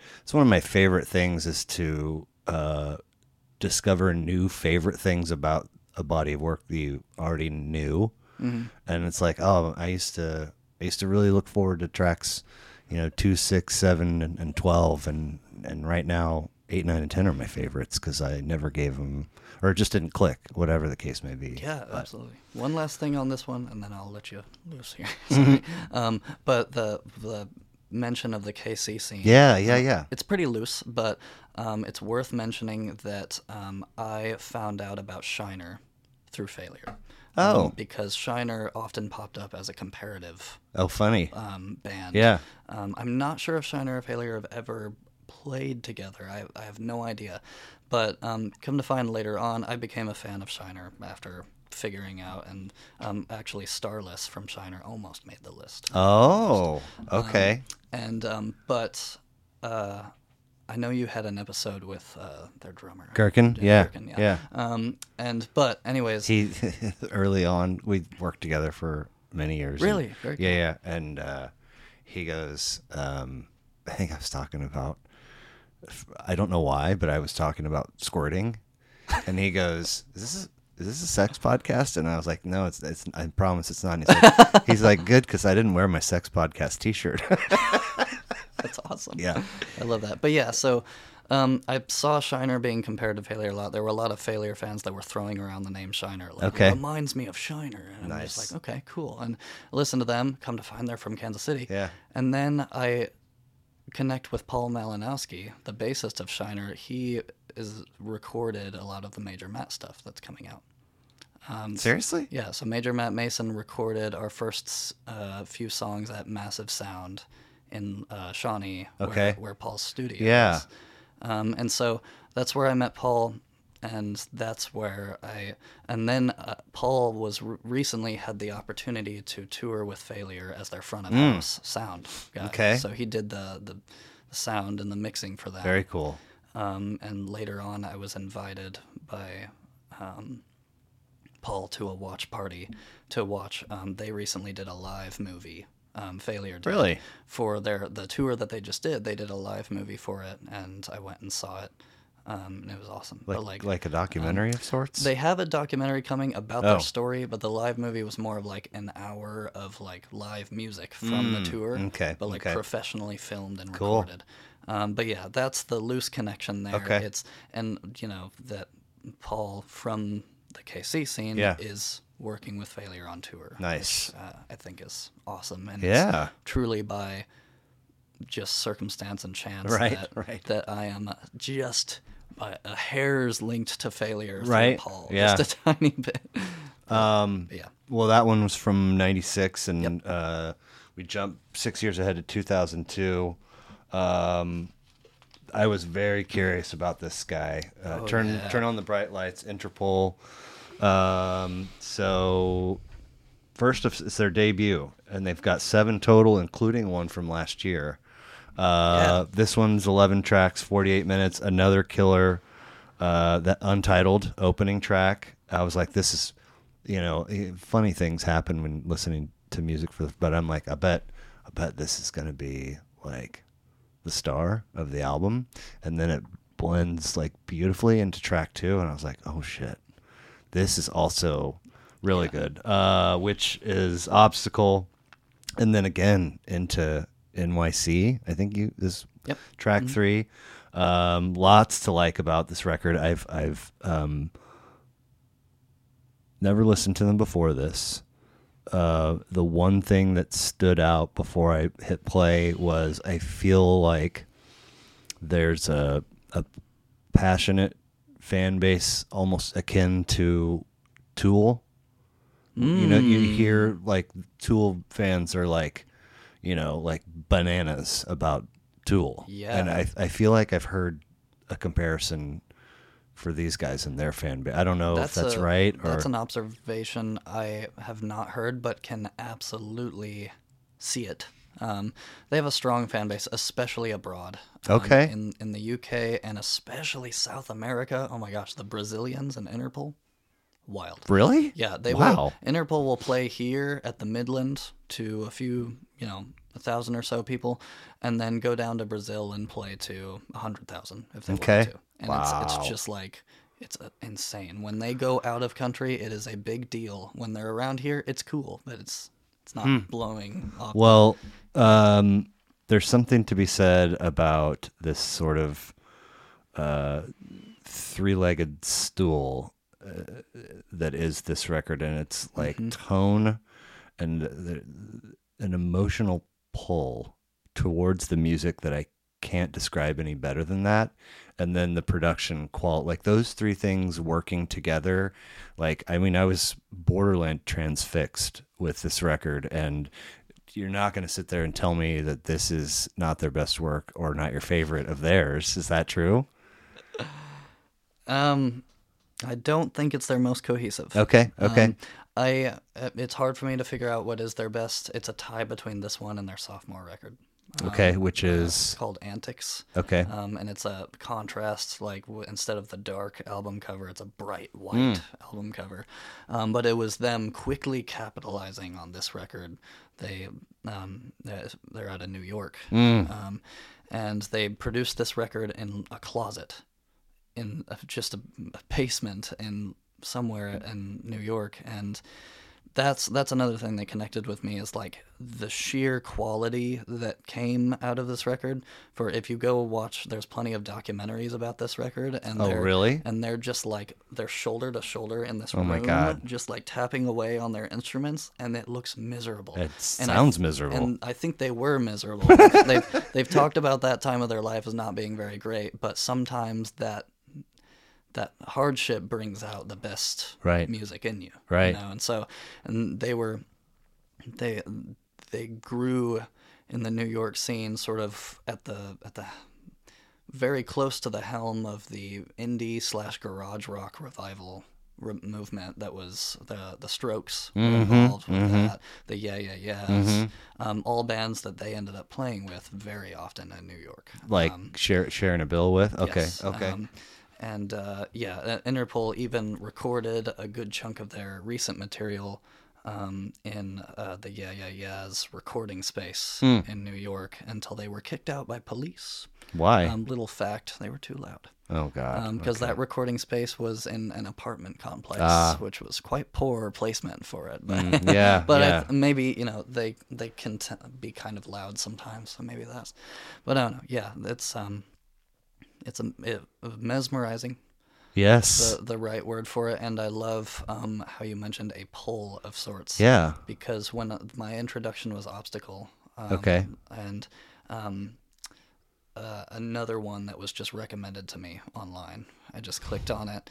And Algorithms earning that pay. right? A lot of this is going to be algorithm based. It's like, but I, I But you already said you had uh, when we were talking about a first album. You're like the first thing that was on my phone, which was right after you told me about having YouTube in high school. So all It this stuff Yeah, is totally. completely bananas to me. Um, but but yeah, so I, I listened to Obstacle and the chords on the guitar immediately. I was like, hmm, like that's cool. That's, Uh-huh, I haven't heard uh-huh. that before. Um, and then the vocals started, and I was even more like, uh, and at first I didn't know if I liked it. Um, uh, that was the interesting part. Is at first I was like, the instrumentation is amazing, but the vocals are throwing me hard right now. I don't know if that's like, and it, but but I I put the song down and I could not stop thinking about it, and it was that emotional pull that you mentioned that I was eventually lured into this album simply by like some of some of that stuff was just in my head. Yeah, it's like uh, there's sprinkled across the three uh, Lord of the Rings movies. There's a situation where a character is like, you like looking at something or walking in the direction of some, or you know, going to and it's like, don't do that, don't do totally, that. yeah. You're not supposed to do that, and you they do it anyway. like it's sort of similar. Like I, I don't know. Um, but this was uh, I was very pleased that you put this on your list because It had to make it. Yeah. it was a gut and feeling. you know I'm I'm not sure if it'll happen tomorrow or next week, but I am uh, definitely going to give this one a, a revisit, Great. and and Awesome. and uh, I'll I'll be curious to check elsewhere in their catalog too Mm-hmm. because it was it was fun. Um, so eight days after this record comes out, your number three record comes out, which No is way. yeah, uh, songs for the deaf, Queens of the Stone Age. Oh hell yeah, Um, that's so- cool. It was um let's see here. Eight nine August nineteenth of two thousand two for Turn on the Bright Lights and August twenty seventh Yeah, I of guess- two thousand two yeah, for Queens of the Stone Age. And um I had this feeling when I got to this one. Um I mean I know they've come up but I was wrong. The feeling I was having was I, I think somebody had chosen this record, and that, but I was uh, I was wrong, and I was thinking of um, um, Queens of Stone Roses, Mm, mhm. and that person had two Stone Roses records on their list, and so I got to this, and I was like, I don't. I don't know if anybody has actually had. I can't remember. I should. If anybody's actually had a Queens of the Stone Age album on their list, which is surprising to me. So, but but I put it on, um, and uh, fourteen tracks, sixty-seven minutes, another long one. Um, and it's the third of eight that they put out, and the first one to feature Dave Grohl, which I don't think I like I, I think I knew that he had been in their circle at some point, but it like as a fact kind of you know la- lasted in my brain for as long as a bird is sitting on a branch and then flies away. Fair enough. So I was like, "What? Yeah. Oh yeah, that does." And I mean, it's palpable. Like you Yeah. you hit go and it's like, "Dang, okay." Um so um let's see here uh, how'd you get t- turned on to these guys? And and you do. I think you've already said that you know uh, of all the artists on your list, you know their discographies pretty well. Mm-hmm. So, what was your intro to these guys? And talk to me about not only this one but some of their other stuff. Yeah, yeah, yeah. Um, I'm actually glad that's how you asked it because I was gonna talk about other stuff. um, but um, the but yeah. So for this one, it wasn't an algorithm thing. Um, my dad, I had already heard uh, "No One Knows" um, second uh, track. Yes, of Yeah. course. And Is that dun, dun, dun, dun, Yeah. dun? I was like, yeah, I know that too. I'd heard it on the radio. I had heard it in a lot of video games growing up. Really? Um, yeah, it's in a shocking amount of racing games. Anything that involves driving, there's Okay. a lot of Queens of the That Stone fits. Age going on. Yeah. This is definitely what I would call a driving album. Um, there's a lot of times where I could see someone getting a speeding ticket, Uh, yeah. especially in that first half. It's Costly just one. brutal. Yeah. Um, but yeah, so my dad um, had reminded me of them. I had heard No One Knows before, but I think I was digging into some similar music. I think maybe some Foo Fighters, some Dave Grohl related stuff. Sure. And and he was like, "Oh, well, he's he's in Queens of the Stone Age and he does drums for them." And I was like, "Dave Grohl on drums?" And now I come to find that's like his main thing. Yeah. Like um but yeah, so I listened to No One Knows again. I was like, cool. What else? Um, I was like, I've heard it already, and uh, I've heard "Go with the Flow," which I guess was my my jumping out of the box. Like it, it wasn't. No one knows. It was a different song. Also, kind of a hit from them, but one that I hadn't heard yet, um, and I loved it. And you mentioned towards the beginning, first record that I was really invested in. Which I don't mean vinyl. Right. You know, Yeah, I- just first, like, album in general. and record are synonymous to me. It was this one. yeah. Okay. Um, so like I was listening to like just single songs leading up to this thing, and then eventually I was like, I really need to hear the big picture here. There's way, Interesting that you had that this. curiosity. Yeah. Um, and uh, Some people could have been like, I've heard all the tracks, I'm going to move on. But I think there's some value in right. consuming it that way. Yeah, yeah, yeah. And so that this, I think, I'm pretty certain this was like the first thing I listened to, front to back, and was just like, it, there was a gut feeling that this was about to be my favorite band. and for many years, yes, like number one. Um, s- similar thing. I mean, I broken record here, but I mean, like, uh, you don't meet um, diehard fans of Queen of the Queens of the Stone Age every day, but when you do meet one, like they are, you know, Devoted. Yes. regardless of Yeah. what comes out. Yes. Yeah, yeah. Um. So, uh, jumping off point, and then yeah. So other works. Um, I think after this, I immediately started hearing some stuff from the album after called "Lullabies to Paralyze," yeah, um, which uh, that term "Lullabies to Paralyze" is mentioned in the hidden track right Ah, here. I don't know if you heard okay. "Mosquito" song I, when you I, listened to I, it. I did. Yeah. Um, but uh, one of the last lines is "Lullabies to Paralyze," Mm. and I don't know if that was planned or if they were just Right. like, "Hey, that was cool. Let's name the next Right. album," because that that phrase doesn't happen in the second album. So Ru- Rush interesting. has do, did some funny things like that Yeah. where it's like this song is um you know uh, section 6 of chapter 44 in a you know uh, a franchise that's got 12 installments Yes. and also it's the title of a record we put out 14 years later and it's like wait what what happened there you know not particular not i'm not speaking in factual Oh, right, details yeah. there but It's just like where on the timeline are we? Yeah, right exactly. Um, but yeah, and so I started listening to that second record. It's pretty similar to this one. Okay. Mm, Um, Dave Grohl no longer on drums. um, it's instead um, uh, Joey Castillo. okay Um, and uh, this is probably the band I know the most about, like historically Okay. and lineup wise. Like I can tell you, like all the Th- That's that's really the point that I wanted to make about the fan base because they've had some parts it's come been- and go, It's been taken apart and, re- and Yeah. rearranged. Yeah, and but the the feel and the sound has always kind of been there They though. didn't really lose a lot, yeah, and I I just love their whole body of work. Um, after this, um, uh, Nick Oliveri, the bassist, um, was kicked out due to some drama. Mm-hmm. Um, Dave Grohl left to refocus on Foo Fighters. Mm. This band was actually his escape from Foo Fighters when he was having hardships with them early Mm. on.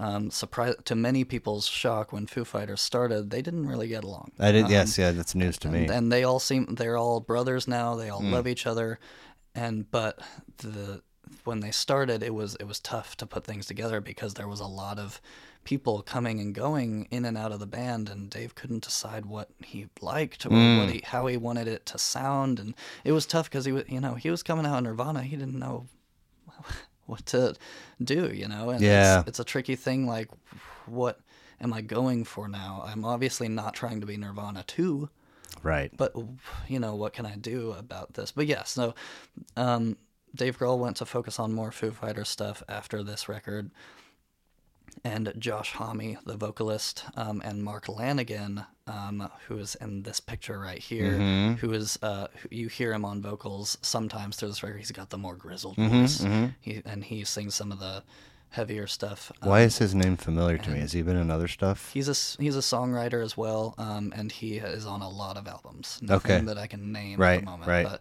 he also recently passed away. Oh no shit. Um, and uh, but yeah, it was very sad. Like the whole Queen of the Stone Age community was ripped up about it because he was he was a main songwriter. Like uh, Hmm. Josh Homme was a songwriter for a lot of this, but he was like the arranger for a lot of this earlier stuff. Interesting. And so he had a huge hand in putting it together and creating that foundation that they have. And so um, after this, um, they brought on Joey Castillo for drums, or I think it's Joe Castillo, I forget the exact first name.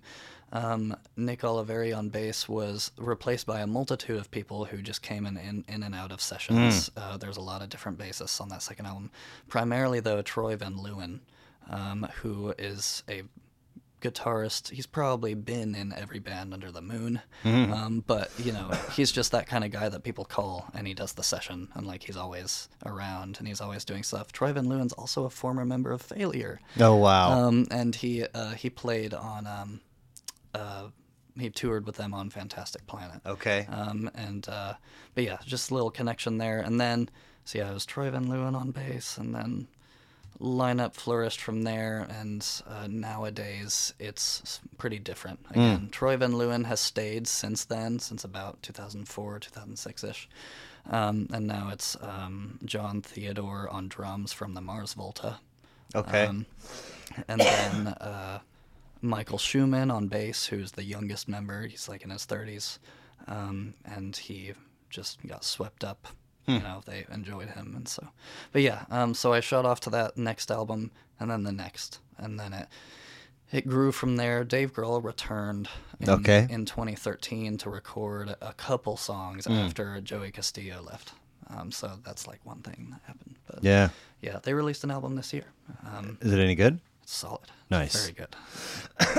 Um, is it stuff that Lanegan record, recorded before his passing, or somebody else? Um, Lanegan was not involved Okay. with this recent album nor their 2017 album. Okay, So I okay. believe his last um, songwriting venture with them was 2013. I see.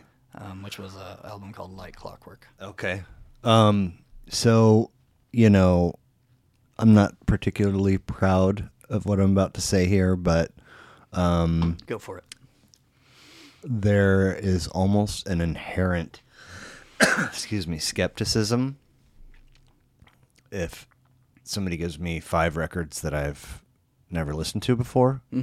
Um, you know, I think that uh, if I discover that I'm particularly fond of one of them, I'm, I'm like, wow, that was a pleasant surprise. Um, but they can't all be amazing. Oh, sure. Right? Uh, like everybody's list of five or three or whatever, you know. Um, and so if I find something particularly enjoyable, you know, I'm like, I wouldn't be surprised if there's a dog or two on the rest of the Fair enough. list.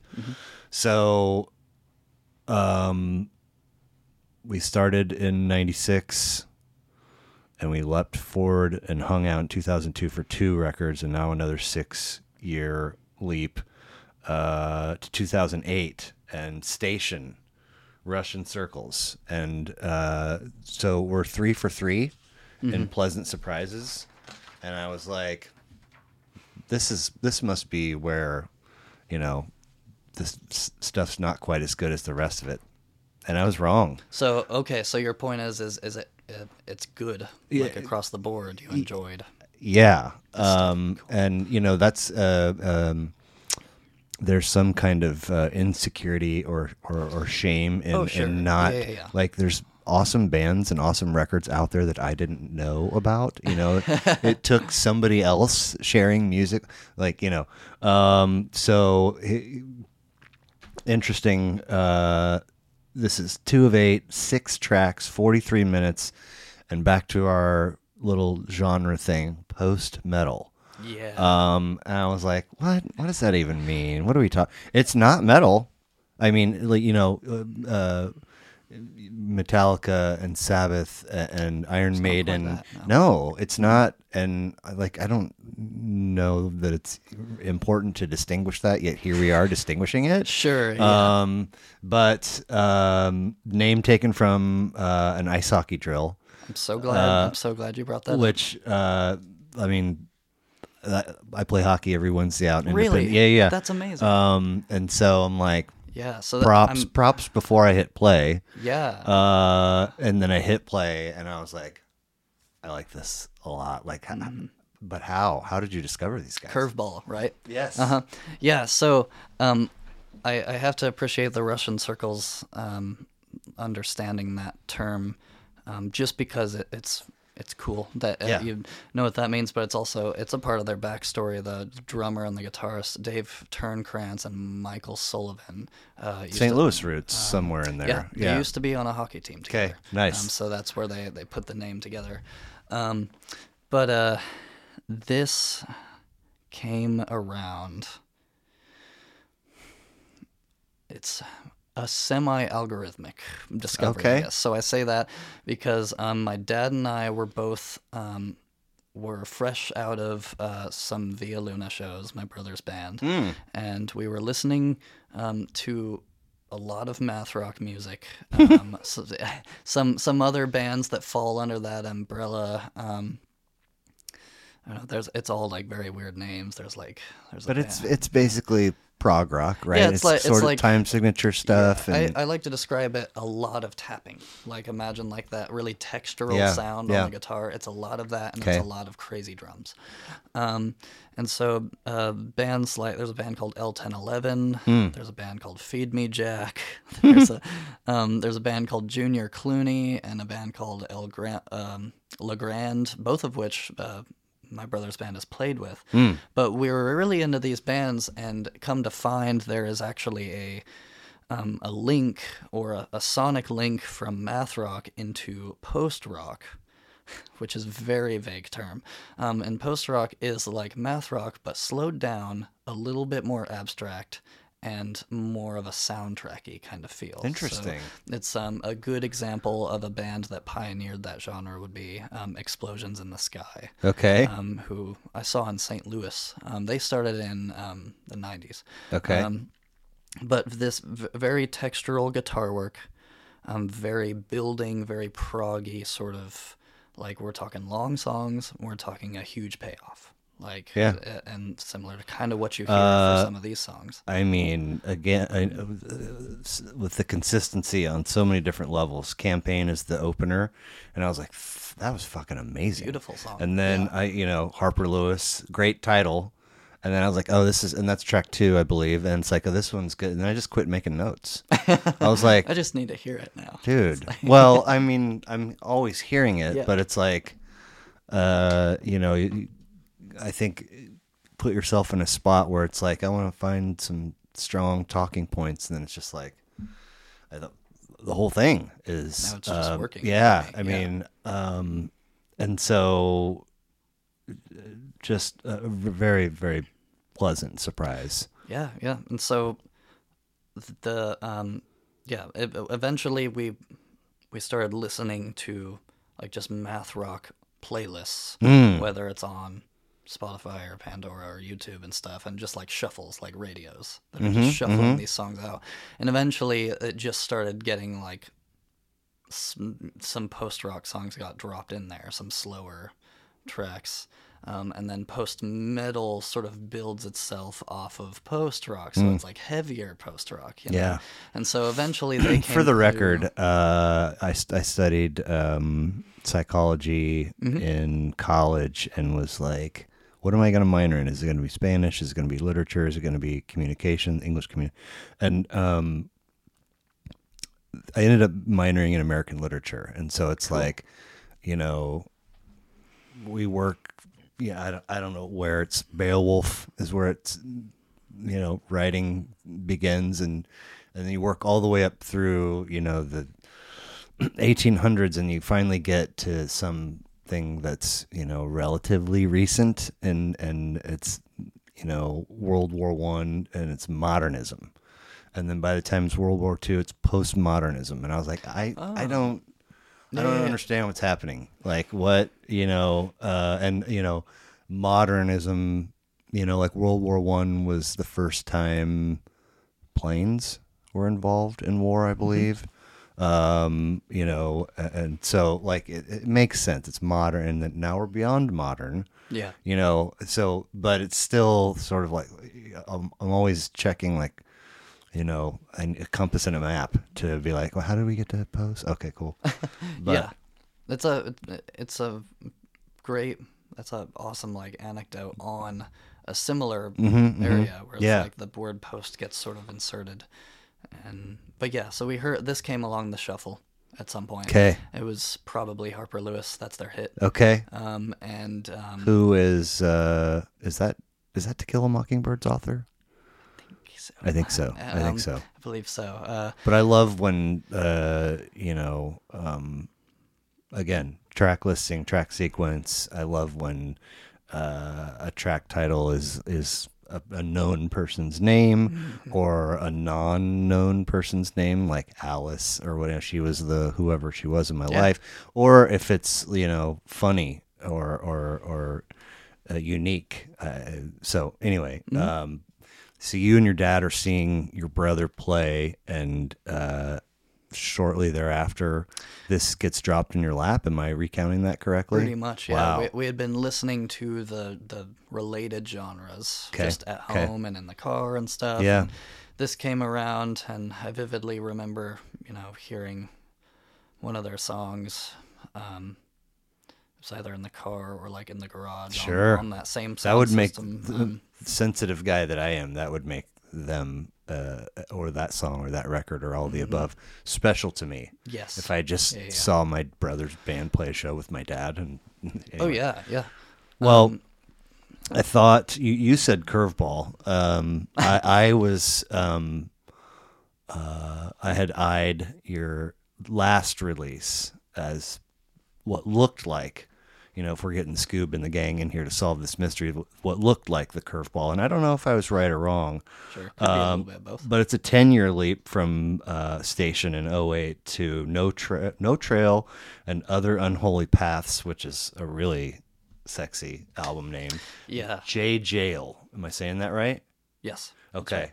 Um, so this is the third listing if you go to the bottom of his Bandcamp. I mm-hmm. don't love that Bandcamp appears to not allow one to categorize singles versus LPs versus EPs. It's all just kind of up there in I guess whatever order. You, so anyway, th- this looks like the third thing that he put on his Bandcamp page. So I don't know if that means it's his third album or It was. I want to say it's probably his second official studio. Okay, release. okay. Um, he has a lot of demo albums Sure. on Bandcamp that may sort of come out in between there. yeah. Um, one one tiny note about Station. Yes. Prior to this is I didn't mean to that- oh, abruptly okay. exit You're from totally it. fine. Um, it was one thing I wanted to include in there is like uh, Russian circles were. I mean, technically Via Luna was, but Russian circles were my first like major hook into entirely instrumental music Okay. Okay. um, which became a huge part of my listening habits afterwards. Sure. And for a time, I almost didn't even listen to things with vocals, Right. Um, because I had gotten really sucked into instrumental storytelling and seeing Hmm. what seeing what an artist can do with simply their tools yes. and not their voices. It's very, very uh, studious, you know, mu- musically of you to do. I mean, I, I love lo- love the idea of kind of going so far down that that when you come back up, you're like, what's, what's this person singing for? I'm trying to, you know, get get these words out of here. I'm trying to. a, a member of Joking, Russian but- circles said something similar. Oh, in an funny. interview. Yeah, he was like, "That's kind of like why they do what they do, and you know, they want to sort of create a, a a time and a place with their music, you know, and sort of the. You may have noticed on that record that a lot of songs sort of bled into each other. Yes. there was a lot of like Um, seamless transitions. Yeah, and Um, I think there's uh, a pair of song that back to back are like 8:43 run runtime. Mm. You know, when I was writing that down, I immediately I'm like, wait a minute, that was the runtime of the previous song, and I look, I'm like, wow, they are actually both 8:43. Yeah. Um, but yeah, that was just the note there. Is like Sure. that sort of sprung me into another listening. Uh, Well, this made us, I believe, five for five for kick-ass openers, because the way this record starts is phenomenal. Cool. Uh, who the heck is this guy? To, I mean, to, give me, give me what you got. It's probably the smallest artist out of the five that I've Right. chosen here. Um, Jaye Jayle is the is the stage name of Evan Patterson, um, and he Okay. he is a uh, songwriter out of uh, Louisville, Mm-hmm. um, uh, and he um, he just he does this this whatever whatever you describe it as um it's really uh, i i've seen um this this music here described on reviews and on spotify as doom folk Okay, so uh, Um, you know, for for, all of of the energy here. that we've given the idea of genre and and and sort of ser- if you're a, a- a music lover and somebody that wants to always be learning and, and uh, you know, like it's sort of important to know, to keep up with genre, uh, new genres unfolding, etc. But it's also a little bit laughable. Mm-hmm. Right. And so then I get here and I'm like, I, I need a word. Like, give me a word for what this is. I don't know where to put it. You know what I mean? Uh, which is fine. like, I don't absolutely. actually need. It's actually but yeah, like whatever this is. It actually could be a. Uh, it's a compliment to the music where you can't be like, I don't know what this is actually. Is this folk? Mm-hmm, Yeah. Um, but yeah. So story behind my discovery. Yes. This is this is the only band out of the five that I discovered live first. I Okay, how? Did not hear them online or anything. I saw them opening for Russian Circles. Oh wow, what if what an odd. right? That's the that's the curveball to your curveball. Yeah. um, exactly. Um, so I saw that it was at um, Delmar Hall, St. Louis. Okay. Um, and I came in. They weren't on the bill. Oh. Um, it was actually Windhand in Russian Circles, and Windhand is a heavier band, kind of like Russian Circles, more sort of like, uh, you know, to add to our list of genres, sort of Right. sludge metal. Okay. Nothing. Um, but um, So yeah. you got to wear a poncho to listen to that one. Get some of it on you. um, but I I thought it was just gonna be them two, and I was looking forward to it. Um, but no, these guys were up on stage way before the start time. Like, Okay. The show starts at let's say I don't remember specifically, but the show starts at seven. They're playing at six forty-five, Hmm. and I don't know who these guys are. There's about five of them up there Okay. and they're all in these dirty black suits and boots and there's no lights there's no like fancy stage lights all it's all just lanterns and little like lamps like on the floor and all you see is just the light coming up and illuminating their faces very slightly Sounds like. Uh, did you ever see the Alice in Chains Unplugged? yeah Um, the way it that. felt like Yeah. Okay. very Cool. unplugged um, and they're in there and i go in there mid-song i don't know what song's playing when i get in there but it's probably something from this because Uh-huh. this was this was around the time this record came out Yeah. and they were playing it i think in its entirety because they they want you to digest that as like a full story Sure. um, but it was these guys, and it was it was who I didn't know at the time was Evan up front, and he had, um, you know, he had a guitar. He's huge. He's like six foot hmm. eight or something. He's up there, and he's like towering over the audience. He's got this giant guitar, and he's like just like those vocals he has. I don't know how you describe them, but he's singing that way, you know, and hmm. it's and the the bassist back there is like lost in it and just like like totally transfixed on rhythm and there's two drummers one hmm. of them who's on like auxiliary percussion he's got like a tambourine and like this um not sure what it was but it was it was a bongo type drum it was very um large and he was like sort of padding on it and tambourining and then there was a guy on a little keyboard back there noodling around, but they were all completely into it and invested and there was this immediate like pull. Mm. And I just like could not take my eyes away. It was this really weird live experience where they had entranced me. Yeah. And I'm sitting there and I'm listening to his stories. I'm listening to him sort of talk sing, you know, like he's, Yeah. he's he's talking through something, but he's musically working his way through it. And it's I don't know, that's that's really it. I'm just like there and I'm like How yeah. did you put a pin in who they were for when you left that venue and returned to your normal life? I had to do my research um, because they didn't announce themselves um, at the end. They he, Seriously? Yeah, the last song he was like, this one's called Cemetery Rain, and they played it, which is on this record. Yes. And they ended it, and he's like, "Thank you." Gone, leave, um, and um, I had to, I had to like look at, I had to take to the forums and take to the Setlist FM and that stuff, and like find. Like what happened at Delmar Hall? Who was there? You know, That is because people really appealing. stuff. Yeah, people uh, people like keep track of that stuff. And I'm like, who was the unknown opener at Delmar Hall? I need to figure out who these men were in black I need suits. I need Like, six bucks back because I got I, I got ripped off part of part of the opener. I was so sad that I didn't see the full set. Right? I saw probably three or four songs, um, and which was enough. But Have you um, found? Did you look to see if there was a recording? Uh, I have, couldn't find anything from Okay. that particular Yeah. show, um, but eventually I stumbled across the name. Like it, you know, it was Jaye Jayle. Like they were they were added onto the bill last minute because they were in town, because they had just got done with a tour prior, um, and they're good friends of Russian Circles. They're under the same record label, Cool. um, and so they were connected that way. And I think Russian Circles were like, "We have some time here. You, do you guys want to hop on? You're already here. You've got your gear." It was like an impromptu like thing. They got the venue to approve that apparently. Wow. Uh, and I that's that's just what I hear. I have no idea. They could have been on the bill way earlier, and people are just like making it sound cooler. yeah. I don't know. Yeah. Um, but uh, yeah, so I listened to this afterwards, and it it really didn't seem like something I'd be into. Like I Mm. I was transfixed by that live set, but I also couldn't tell if I liked it.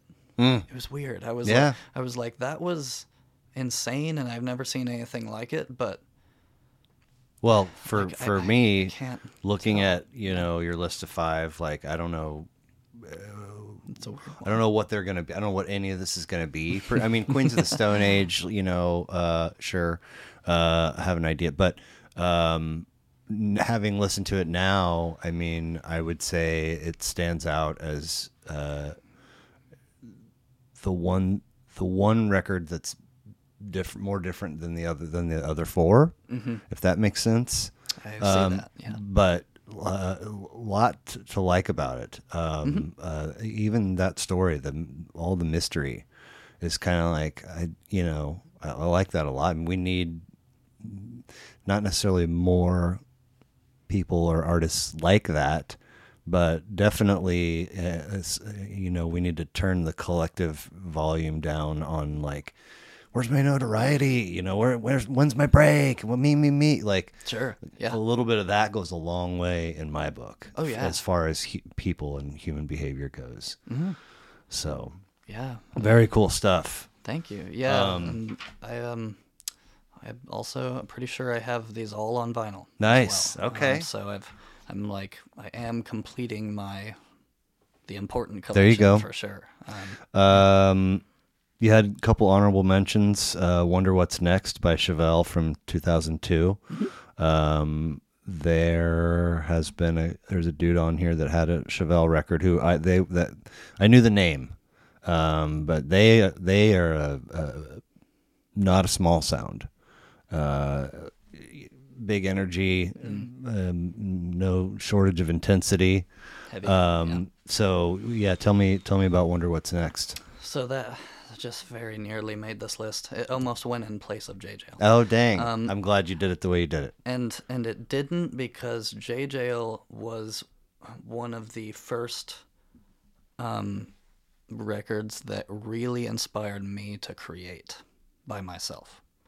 Um, Cool. Or, or or with other people. It doesn't have to be Sure. exclusively solo, but there was something about the intimacy of their show and the simplicity of it Mm-hmm. the hypnotism of it and like how it was they could drone an A for three minutes straight and just tell me something and I will be there to hear it. Wow. And that's what made me realize that it's you know that was another thing that showed me restraint. Oh yeah, of And, course. And I was just like it's Way to bring that full circle. That's yeah, good stuff. It's just it's not always about can I fit this whole scale into my song right. what it's what can I tell with this song with as little input as Right. possible to just get it across, you know. And I get the, a lot of that from this album. It's a storytelling album for sure. And so um but yeah, so with Chevelle, Mm-hmm. um, almost ended up in that place. It just because it's up there with "Turn on the Bright Lights" and "Songs for the Deaf" as as like um, as sculptors in my sound. Like I feel that they, l- many, pretty much all five of these albums, I looked at as um, textbooks for my foundation as a musician. Cool. Um, and so that's a similar thing where that record, I the Chevelle discography, I'm like First. all into it. Yeah. Yeah, and um, and they simply haven't released an album that has failed me. Okay. Like, and it's um, and it goes for a good great deal of these bands. Yeah. Um, but it's just their consistency is unbelievable. It does. I mean, one thing that does help is they were signed to a, a very lengthy record deal that that obligated them to consistency, um, which they are now free of. Hmm. Cool. Um, and have a new record coming soon independently, Hmm. away from the record label. But it still sounds. They've given some teasers Mm-hmm. on social media, and it sounds the same as they've always done. So maybe They will continue what to not fail well, you. know?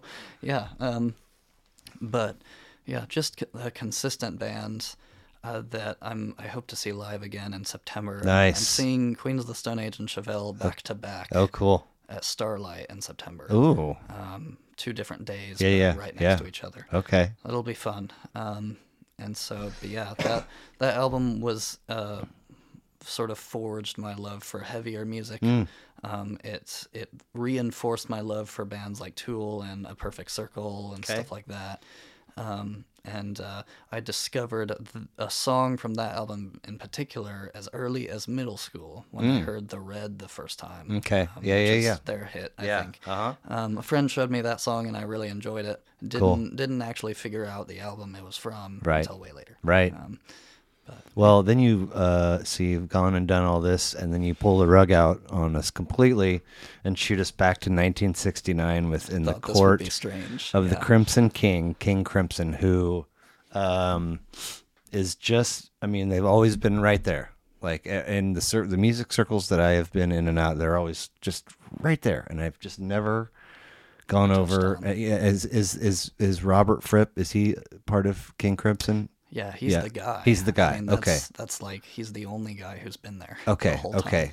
um, but you know, a, a lot of folks, uh, music fans and musicians alike, um, I think are, are quick to say what you just said. He's the guy. Like you check him out. I just haven't done it. How in the world did you, at 22 years of age, uh, how is this in your honorable honorable mentions? Is this a dad, or They, I've I'd heard their name a lot, Mm-hmm. um, and I happen to have learned one of their. I, have, I was assigned one of their songs when I was a student at School of Rock. sounds like a Um, great teacher must have assigned that to you? Yes, um, it was a song called Three of a Perfect Pair um, 'Kay. from one of their 80s records. They Mm. released three albums that were sonically and visually connected in the 80s. It was I like, love It that. was like a trilogy. Nice. Um, with the same the same lineup, and they've had like ten lineups. Mm-hmm, it's crazy. Um, but same lineup. Uh, it's uh what some consider their their hop onto the new wave train because they they took a lot of those sounds, sort of the synthiness and the chorusiness of of the new wave sound, and applied it to their sort of prog rock side Mm. Yeah, of things. yeah. Um, but anyways, I learned that song from them, so that's where I learned of their name. Right. That Three of a Perfect Pair song, a crazy difficult song on bass. I bet. A huge learning curve for me, and I ended up finally playing it live with School of Rock later on, and like, um, the name was just in my head after that. Okay. And eventually, they rele- they put all of their music out on streaming services, which is a newer development, um, similar to Tool. Tool and King Crimson both w- around the same time decided, hey, maybe it's time to get into the internet Right. um, and because not because they were missing out because they're all millionaires already you know Right. but they're they are sort of losing a certain demographic Yeah. from you know and so And that's like, you know, you talked about uh, whoever it was um, that came back and were pleased to know that folks had stuck around and there and there were new folks oh yeah yeah yeah to the mix. I definitely forget I forget who failure yeah, Fail- yeah. Okay. yeah um But yeah, you got you, exact you, same you definitely subject yourself to missing a generation or two if you just no, we're not gonna we're not gonna we're not gonna you know what I mean? Yeah, and both of those bands, you know, they were very much of the belief um, of if you want us, if you want to hear us, you see us live or you buy our records. That's Mm. Mm-hmm. Right. simply how it is. Yeah. Um, and, which I can't, I can't fault them. No. For that. No. Right? Um, and, and so, um, but yeah, and so they added their stuff, the whole catalog, um, to uh, to streaming, to Spotify, YouTube, etc. Cool. And I think that's where I was like, let's see what this is all about. It's a little bit easier for me to access access them now. Um, and I listened through that first record in the court, um, and you know, older than a lot of the music I was listening to, obviously. Um, but I sat there and like listened through the whole thing, and I'm just like, Jesus, wow. And I was like, this has every single piece, everything that I've already heard in today's music is here, and it started here.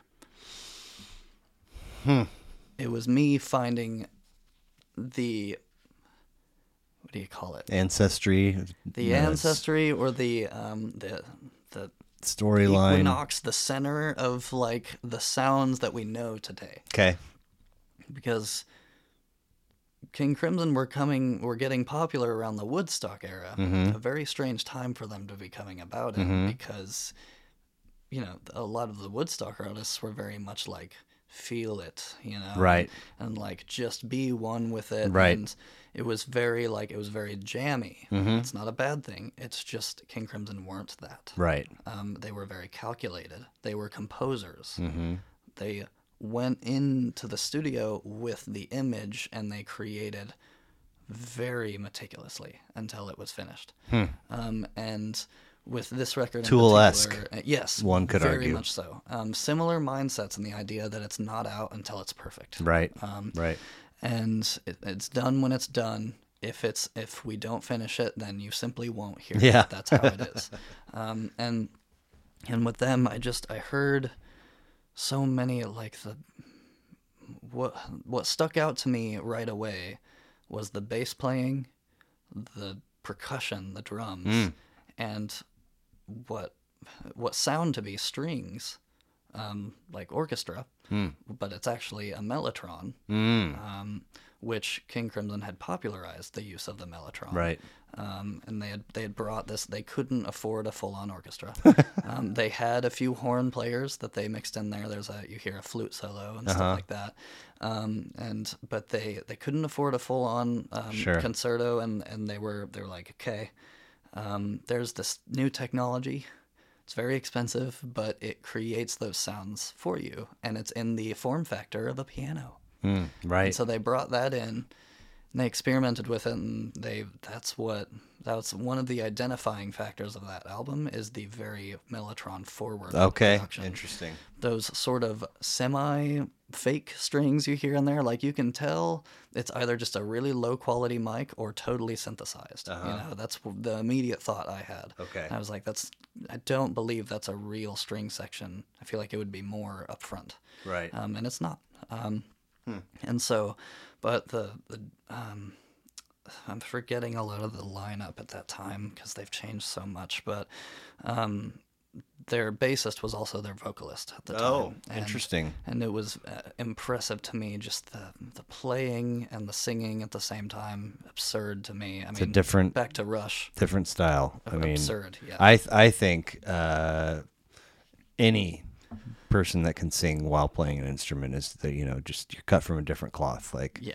um, and, and you know, it sh- and should be applauded, you know, because uh, uh, you know, it's they're they're definitely two skill sets, uh, and to sort of carry them both at the same time is Yeah. not not not everybody can do that. Yeah. So- Yeah, totally agree. But Great list. I loved uh, your five and your honorable mentions. Um, got a few uh, goofy ones to wrap up with. Um, and uh, Chowk, C H O W K, Mhm. Jason Bice, Dane Bridges, Zach Hodson. Zach Hodson. Mhm. Instagram uh, is you, uh, Jason has a Bandcamp, but Chowk does not yet. Chowk does now, Does? I believe. Does, it okay. should be it should be in the link tree on Okay. the Instagram okay, page. perfect. Link tree on the Instagram page. Excellent. Um, appreciate you being here. Appreciate the time. This has been very fun. Thank you. Um, Thanks for having me. yeah, of course. These are. Uh, uh, I've I've never asked a 22 year old these questions before, so who knows? They, they might fall flat on their face. But if you could, if you're given the gift to visit your past self at any age, your choice. What age are you choosing, and uh, what are you saying? Um,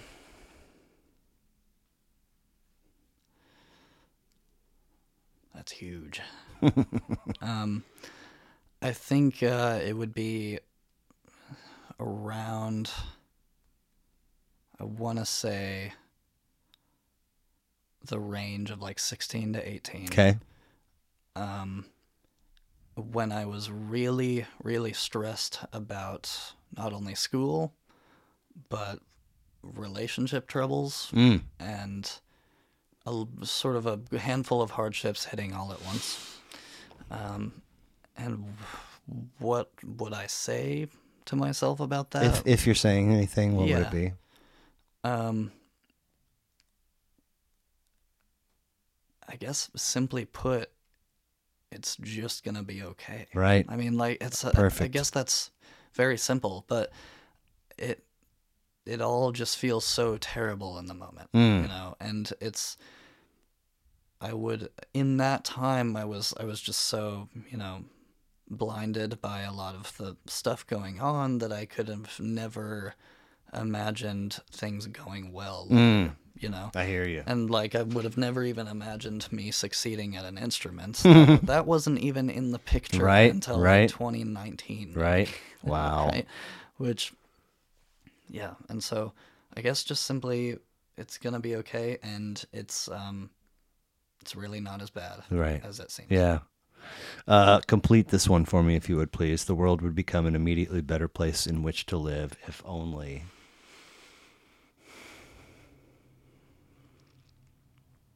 If only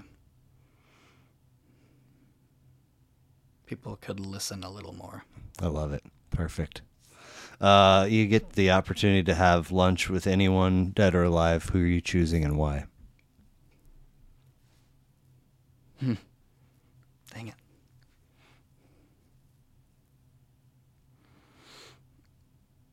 That's a tie between, and you know, it could be a, it could be a, could turn into a "Don't Meet Your Heroes" kind of situation. I Right. have no idea, but either Josh Homme from Queens of the Stone Age, or Ken Andrews from Failure, Okay. vocalist of Failure. Um, probably more likely Ken. Okay. Um, I this it doesn't count at all, but I bumped into him oh, nice. before the show. Okay. Um, in Lawrence, um, and I don't know. He, he he also has a YouTube channel. Okay. Um, where he he talks about. He's also a producer. He does studio stuff as well. Um, and he produces a multitude of bands, but he does videos where he breaks down his techniques and he shows you like Hmm. live, like the live mixing process. And he's like, "Here's what I did for this band, and here's how I get the distortion tone for that guitar. Here's the program I'm using. Right. Here's all the little dials that Yeah. I flipped and stuff." What Very- are all those knobs doing? My God. very There's so many stuff. of them. I know, right? It's ridiculous. Um, and but it was um, I think through his videos, how much I've heard him talk and stuff. Like he just seems like someone that I could Cool resonate shoot, the with. shit- shoot the shit yeah, with. Yeah. yeah. Nice. Just seems fun. you uh, wake up tomorrow to discover that you have inherited $85 million. What's your first move? Assuming you're not already just bathing in millions of dollars. Um, I uh, uh, I don't know. Okay. I I've Probably a good thing. Think about it. yeah i mean i i immediately jumped to like you know it would it would be you know really easy for me to get my own place and like just be entirely independent Right. you know um, at the same time though i would say you know help my family with anything they need but they are very much well off Okay. um, and so if they do need anything i'm there Sure. um, Cool. but it's not it's not a situation where they um, they're not in dire need. Gotcha. Um, gotcha. Which I'm thankful for. Yeah. we we're very strong. Um, true or false? It is okay to wear a T-shirt of the band whose concert you're attending tonight. Oh, like like wearing, like if I'm attending a failure show, I'm wearing a failure shirt. That's fine. It's fine. Mhm. Okay. Um, so Dane Bridges, uh, the 22 year old Dane Bridges, uh, playing bass in Chowk, C H O W K. Um, so there is a Chowk uh, Bandcamp now. And uh, there's an Instagram page Mm-hmm. you can check out. It's Ch- Chowk underscore band, perhaps. Mhm. I believe band is in the handle somewhere. Yeah. Um, If I may shout out some. yes, please. I was just about to say Um, anything else you want to shout out. Um, so, uh, Chowk, definitely, as you've already said. Um, Major Matt Mason USA. Yes. Um, you can find that on Instagram and Facebook as well. You're still um, a part of that mix. Still with them, yes. and that, like Um, uh, everybody's cool with Mhm. you know Yeah, yeah, yeah. Um, and uh, the, still with them. And then uh, two uh, two projects I did not get to talk about. Oh, boy. Um, I uh, have been the longest band I've been in is a band called Grindstone, which Oh. um, formed. Um, it's a step that I skipped between around the aging out of School of Rock. I joined with them, former School of Rock students. okay Um, but that um, we're uh, we mainly do covers right now. 'Kay. Um, we get hired by local venues to do shows, um, and usually bars, restaurants, Sure. parties, stuff Yeah. like that.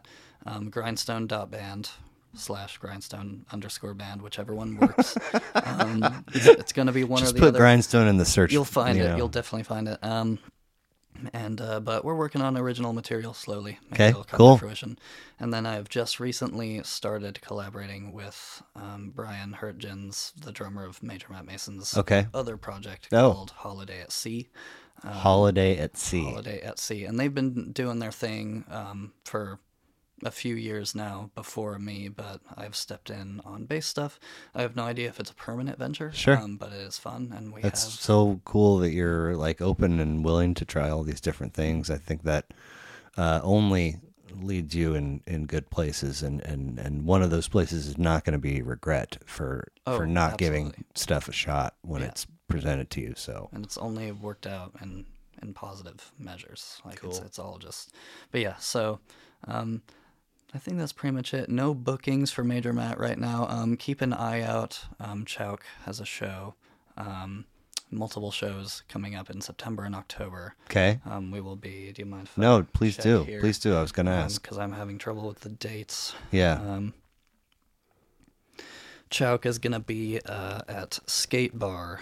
Um, Hey. September 9th. that's right. I did see Jason post um, that. I believe. And then we will be at uh, Velo Garage in North Kansas City um, Friday, September 22nd. Not familiar with that one. Um, Are you? I've played there quite a bit. Okay. Um, it's a nice spot in North Kansas City. Good. It's a bike shop slash bar slash music venue. So it's Okay. multi-purpose Yeah, of sorts. But just like skate bar, Yeah. only Yeah. with I've- bikes. Yes, absolutely. Very similar. I've discovered tons of awesome bands at that place, but those are the two main ones coming up. Um, and then uh, I also have a sh- my first appearance with Holiday at Sea is coming up here August fourth, Friday at Oh wow, Garage as well. that's uh, that'll be here in a hot 2nd Mm-hmm. I mean, very cool, man. You're a busy, busy fella. Um, it's uh, very cool that you're, uh, you know, sort of wearing all these different hats and trying stuff out and staying busy. I mean, it's it's productive, it's It's healthy, busy. um, and I appreciate uh, a, a not busy person giving of being giving of their time. So when it is a busy person and they still are giving of their time, I feel uh, even you know uh, even more honored, Not even more pleased. Really appreciate you being here. Um, we might need to circle back at some date in the future Oh sure. if all of these things that you're trying out develop lives of their own and stuff's coming out or you're you want to one day you got you know five other records you want to talk about i'd love to have you back Yeah. so go um, on go, go on about that for a while if Right. I wanted to. But Yeah. The it was it was really great. You thanks for reaching out. Of course. uh, and doing this because I mean it it is my favorite thing to talk about. Um, I you know uh, I, I briefly hosted my own like tiny little podcast. Oh, really? about records. Nice. It was just a thing I did during the pandemic. When I Yeah. was bored. Um, but that was a fun thing. I might pick it up sometime. Um, Cool. But yeah, thanks so much. appreciate you man you. talk to you soon you.